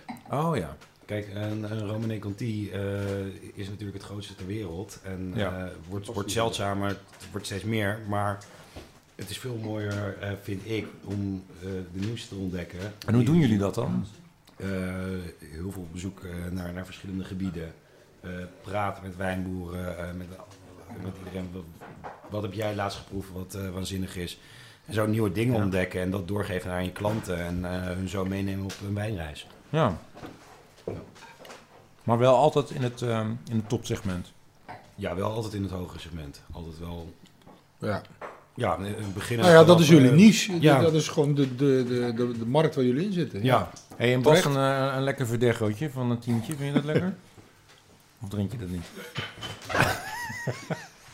of een... Iets. eh, ja. gewoon op een... eh, gewoon Nee, een- maar eh, bijvoorbeeld eh de Macchiolo heeft eh Bolgeri Rosso. Eh, ja, dat is een waanzinnige wijn on- onder de 30 euro. Kijk, dat- daar kan je me ook echt eh, waanzinnig blij mee maken. Maar jij, jij kan toch nooit meer gewoon op een terras of op het strand zitten... Nee, dat natuurlijk niet. en een glaasje wijn bestellen, of Nee. wel? Nee, zelden. Dan neem je gewoon een Ik, biertje. ik, ben, ik ben verpest. ik, ik wou dat wel een beetje. Ja, in, in Nederland wel. Eh, ik merk wel eh, dat je soms in Frankrijk, eh, of nou, zeker in Spanje, Italië, daar loop je tegen nog tegen dingen aan dat je denkt Ja, van... dat geloof Ja. eh, waanzinnig mooie huiswijn voor dat geld. Ja, Ja. Nou, dat hebben we in Nederland niet. Echt niet. weinig. Nee, Ja, weinig, dus, je, dus je bestelt eigenlijk nooit een eh, wijntje ergens in Nederland? Jawel, zeker wel. Maar, Maar in een goed eh, restaurant? Ja. Maar je zit er ook wel eens gewoon in een kroeg of zo, of op een terras of op het Maar strand? Of... drink jij in een kroeg wijn? Nee, nooit. Nee. Bier. Bier, Ja. Maar geen wijn. altijd goed. Lekker biertje. Ja, Ja. dat vind, vind ik ook. Maar ik ga inderdaad in een, in een restaurant. Want dan weet je gewoon dat, dat je... Ja, er, er zijn, de- er zijn de- echt, echt eh, heel veel goede restaurants met eh, to- eh, ook topwijnkaarten. Dus daar drink ik wijn. Maar, Ja, maar je hebt natuurlijk Eh, ook gewoon goede restaurants waar je ook gewoon een huiswijn hebt. Wat dan gewoon een, ook helemaal niet zo'n, niet zo'n overdreven dure wijn is. Die je dan gewoon eh, online voor 10 euro kan kopen. Toch? Maar dat drink jij dan niet. Je, nou, eh, jawel. Nee, maar die, die, wat je zegt, een wijn die je online voor 10 euro kan Ja. kopen. Eh, kijk, als het... Ja? Ja. Oké. Nou, eh, laten we dat maar... eh, ik begrijp het. Ik begrijp het helemaal. Want als jij in die business zit, dan... eh, ja, dan- precies. Hij drinkt de mooiste wijn. Ja, in, in, de mooiste in- wijnen, In maar een café uh, Ja. zitten. Ja. Nou, je raakt verwend. Ja, dat Ja. kan ik me voorstellen. Maar dat wil niet zeggen dat er onder de 15 euro Nee. geen mooie wijn te vinden is. Nee, Dat, maar, dat, dat was meer... Nee, eh, precies. en dat, trouwens, daar eh, waren we ja. in deze podcast ook helemaal niet naar op zoek. Want we wilden gewoon ehm, graag, om wat te vieren, eh, exclusieve wijnen drinken. Ja. En ik geloof dat we wel... Daar zijn we heel goed in geslaagd. Inderdaad. En ik denk dat we heel wat moois Top, voorbij gewoon. hebben zien, eh, zien komen. Eh, van, ehm, nou ja, van Amerika tot, eh, tot oude wereld. Ja. Eh, wit, rood, oud, jong. We hebben heel wat mooie flessen voorbij zien komen. Die voor ons eh, simpele zielen niet te betalen zijn. Eh, nou ja, het zou wel kunnen, maar dan is gelijk je spaarrekening eh, op. Want ik ben aan het schilderen, dus Nee, bent niet meer. dat gaat niet meer. Nee, nee, nee, nee. Dus nee, maar e- echt onwijs leuk en interessant om dit een keer ehm, eh, ja, toch te proeven. Ik, ik moet zeggen, ik vind die Le Macchiole de bijzonderste. Ja? Ja, ik vind die combinatie van tannine met, eh, met de, de fruitigheid van de Merlot, ik, ik vind hem echt heel bijzonder. Nou, ik hoop dat we Niet nog... voor niks eh, voor René, hè? René, ik ben het met je ja, eens hoor. ik hoop dat we straks, eh, nou, als we de podcast af hebben, dat, we nog, eh, dat er nog ergens wat in die fles zit, dat we nog een beetje kunnen terugproeven. en een beetje, want het zijn ook wel wijnen, en dat merk ik ook wel elke keer, die nog even wat, wat lucht nodig hebben en wat Zeker, ruimte. ja, en wat een beetje moeten ademen in het glas. Dat, dat is sowieso altijd de, de gouden tip, vind ik. Ja, we hebben ook nog veel best wel jong gedronken. Ja. Dus eh, Eh, laat, laat het eventjes in het glas eh, walsen en dan, eh, dan komt het helemaal goed. We gaan deze podcast afsluiten. Het liefst Ik zou ik nog een uur doorgaan, maar eh, we moeten altijd ook een beetje letten op... Ja. Ja, want anders moet de luisteraar, als die de hond het uitlaat, is tien keer eh de ding weer opnieuw Ja, aanzetten. nee, dat Dus, moeten we ook ja. niet hebben. Moeten we ook niet. Wat ik nog wel wil vertellen, dat is Oh, wel heel leuk. oh, ja, ja oh. ik ken nog wat. We gaan, want we hebben er nu 25 gemaakt. Oh, En we gaan eh, op naar de 30, toch? Maar laten we vast beginnen met 26. Nou, ik, ik geef alvast een, een klein programmaatje voor het najaar. Zullen we dat doen? ja, ga- Want we hebben eh, daarover all nagedacht, toch? Steeds is yours. Ja, nou, eh, we gaan eh, eh, podcast 26. Dat is de podcast eh, van ehm, oktober. En dan gaan we natuurlijk lekker naar het eh, najaar. Dat is nu al zojuist eh, begonnen, het najaar, geloof ik. Hier Ja, ja, ja. Met heel veel regen. En dan gaan we een hele mooie podcast maken over Piemonte. Wie heb je daar eigenlijk voor uitgenodigd? Ik heb geen idee. Weet jij wie dat is? Ik kom. Ja, Michael. Michael Kardinaal. Michael Kardinaal, die zit hier toevallig in de... In Heel de, toevallig. En Michael, had ik al het begin gezegd, is helemaal gespecialiseerd in de Piemonte. Hij Ja. gaat voor ons eh, de meest geweldige nou, wijnen. Nou, nou. Ja, maar je, Ja, je, joh, je hebt- je, je moppen, je moppen wel eens op mij, hè? Dat ik eh, details en zo. Ja, We moeten hem remmen, hoor. Ja? Hij is nog erger. Over Ja. Piemonte is hij nog erger. ja want ik heb, jij, jij, hebt geloof ik twintig boeken over Piemonte. en elk gebiedje en daar een deelgebiedje van. Daar weet hij alles van, dus dat wordt hartstikke leuk. En dan daar het linker plotje van. Tot dat, maar dat gaan we echt niet doen, want dat willen we maar... Hoofdlijnen. Ik hoor wel vaak over Piemont en daarom is het zo leuk om dat te gaan doen. Ja. Eh, dat dat toch voor heel veel mensen een wat ingewikkeld eh, gebied is. Eh, omdat er heel veel rare druiven of inheemse druiven vandaan komen. Moeilijk, moeilijk. Maar we gaan toch proberen het inzichtelijk te maken. Mhm. Met een paar hele mooie wijnen. Dan hebben we november. Dan gaan we naar Nieuw-Zeeland. Ja. Hadden we En bedacht. Australië? Eh, ja, nou, daar moeten we het nog even over hebben. Misschien is het leuk om alleen Nieuw-Zeeland te doen. Ja. En daarna doen we keer komen we nog Australië. wel uit. Ehm, en dan niet het, eh het Sauvignon Blanc, wat lekker stuitend. Nee, nee, eh, nee, nee, maar gewoon wat er ook, eh, want Nieuw-Zeeland is ook echt eh, aan het ontwikkelen. En dan hebben we december. En daar willen we wel iets speciaals van maken. Ja. Maar daar heb ik ook even, daar roep ik ook eh, de hulp in van de luisteraars. We willen dan een dessert wijn podcast gaan maken. En dan gaan we alleen maar toetjes maken. Ja. Erbij. Want Esra, anders is het niet... kan je toetjes maken? Ik ben erbij. Ja, kijk nou. Maar ook eh eh, Flensjes met, een ganzenlevertje, eh, Michael, dat kan je ook. Hè? Ja, lekker. En, ehm, en, en blauwe kaarsjes en dat soort dingen. Want dan gaan we natuurlijk richting eh, de feestdagen. En Ja. dan is het natuurlijk wel leuk om eh, daar eens een keer... Ja, iedereen zit toch altijd van, ja, wat moet ik nou met die dessertwijnen? Maar dan, moeten, dan willen we, wil ik er ook echt gewoon eh 10 of 15 op tafel hebben staan. Toch? Oh, oh. Dus eh, stuur ons dan een DM'tje op, eh op Klare Wijn op Instagram. Of ga naar klarewijnpodcast.nl en stuur een mailtje. En dan ehm, hoop ik dat we heel veel eh dessertwijnen krijgen. Want ik wil echt, eh, of ik wil, we zouden het heel erg leuk vinden als we die eens eh, mooi kunnen gaan, gaan proeven. gaan we doen. Want een zoetje, zeg ik al, een zoetmoed, zeg ik altijd. Oké. Ja, zoetmoed. Nou, Aan het dan krijgen we lekkere hapjes er weer bij, dus dat komt allemaal Ja. goed. Terug, toch? Met zoveel wijn is ook wel voor het vast een afspraak maken met de tandarts. Met de tandarts, ja, ja, ja. Maar we, we spoelen, hè. We spoelen, we drinken Ja, water. we proeven alleen maar. Dus, en we proeven alleen maar natuurlijk. Terug naar eh, de podcast eh, van vandaag. Bas, ontzettend bedankt dat je aanwezig wilde zijn hier. En Nadine ook. en Nadine Hartstikke natuurlijk bedankt. ook, want Nadine, die hebben we natuurlijk niet gehoord. Eh, ik zei ook altijd van, we, we willen meer eh, vrouwen als gasten. Maar de vrouwen zijn altijd toch wel heel erg bescheiden. Want die zeggen, ja nee, ik weet wel iemand. En dan wordt toch altijd weer eh, vaak een man naar voren geschoven. Mhm. Toch? Ja, zeker. Ja. Eens, dat gebeurt Ja. vaak. Ik bevind me nu altijd, ik bevind me nu op glad ijs. Nee, maar Nadie, ontzettend bedankt dat jij dit eh, ook, eh, want jij hebt het eigenlijk allemaal in gang gezet om dit eh, voor elkaar te krijgen en te regelen. En eh, nou ja, we hebben nu al, nu al een fantastische avond, dus eh, dank. Misschien een klein applausje voor Nadie. Eh, echt helemaal super. Eh, nogmaals, eh, eh, beste En bedankt voor de gasten ook. Dat Oh hartstikke leuk natuurlijk. Leuk dat jullie erbij waren. Ja, Helemaal, Veel leuker dan luisteren. Ja, ja. live aanwezig. Nou, daarom, proeven en eten, nou, ja. daarom willen we nog eens een keer een eh, podcast gaan doen met, eh, met, met echt publiek erbij. Een beetje ingewikkeld qua organisatie, maar misschien komt het Komt een gewoon maar goed. Ehm, eh, Bas, ontzettend bedankt. Eh, je had geweldige verhalen en anekdotes. Heel leuk om allemaal te horen. Eh, nogmaals een keertje. Heb je een keer behoefte aan een hele bijzondere wijn? Wil je een keer iets geks doen? Best of Wines heeft ze allemaal ehm, in de webshop. Je wordt helemaal gek als wijnliefhebber als je daar... eh, Ja, ik, ja. ik heb maar stiekem zitten kijken, maar... ja, eh, ja. Nee, en wij hebben daar nu een klein vleugje en een dingetje van mogen proeven, wat echt eh, fantastisch was. Dus nou, eh, jongens, zullen we dame, dames, zullen Oh, we ik, het ik, glas ik, zetten? oh. Heb, heb jij niks meer in je Nee, glas ik zitten? dat kan natuurlijk stiekem, niet. stiekem, want hier zit nog een beetje in. Ja. Welke, welke, welke? Jij oh, jij doet het gewoon. Ik hè? ga terug naar Toscane. Jongens, Nou, ik blijf even in de Chateauneuf. en ik, ik, ik zeg gewoon salute. Salute, en dan zeg ik santé. Eh dit waren de eerste 25, op naar de 50. De jongens. 50, ja. Santé. Salute.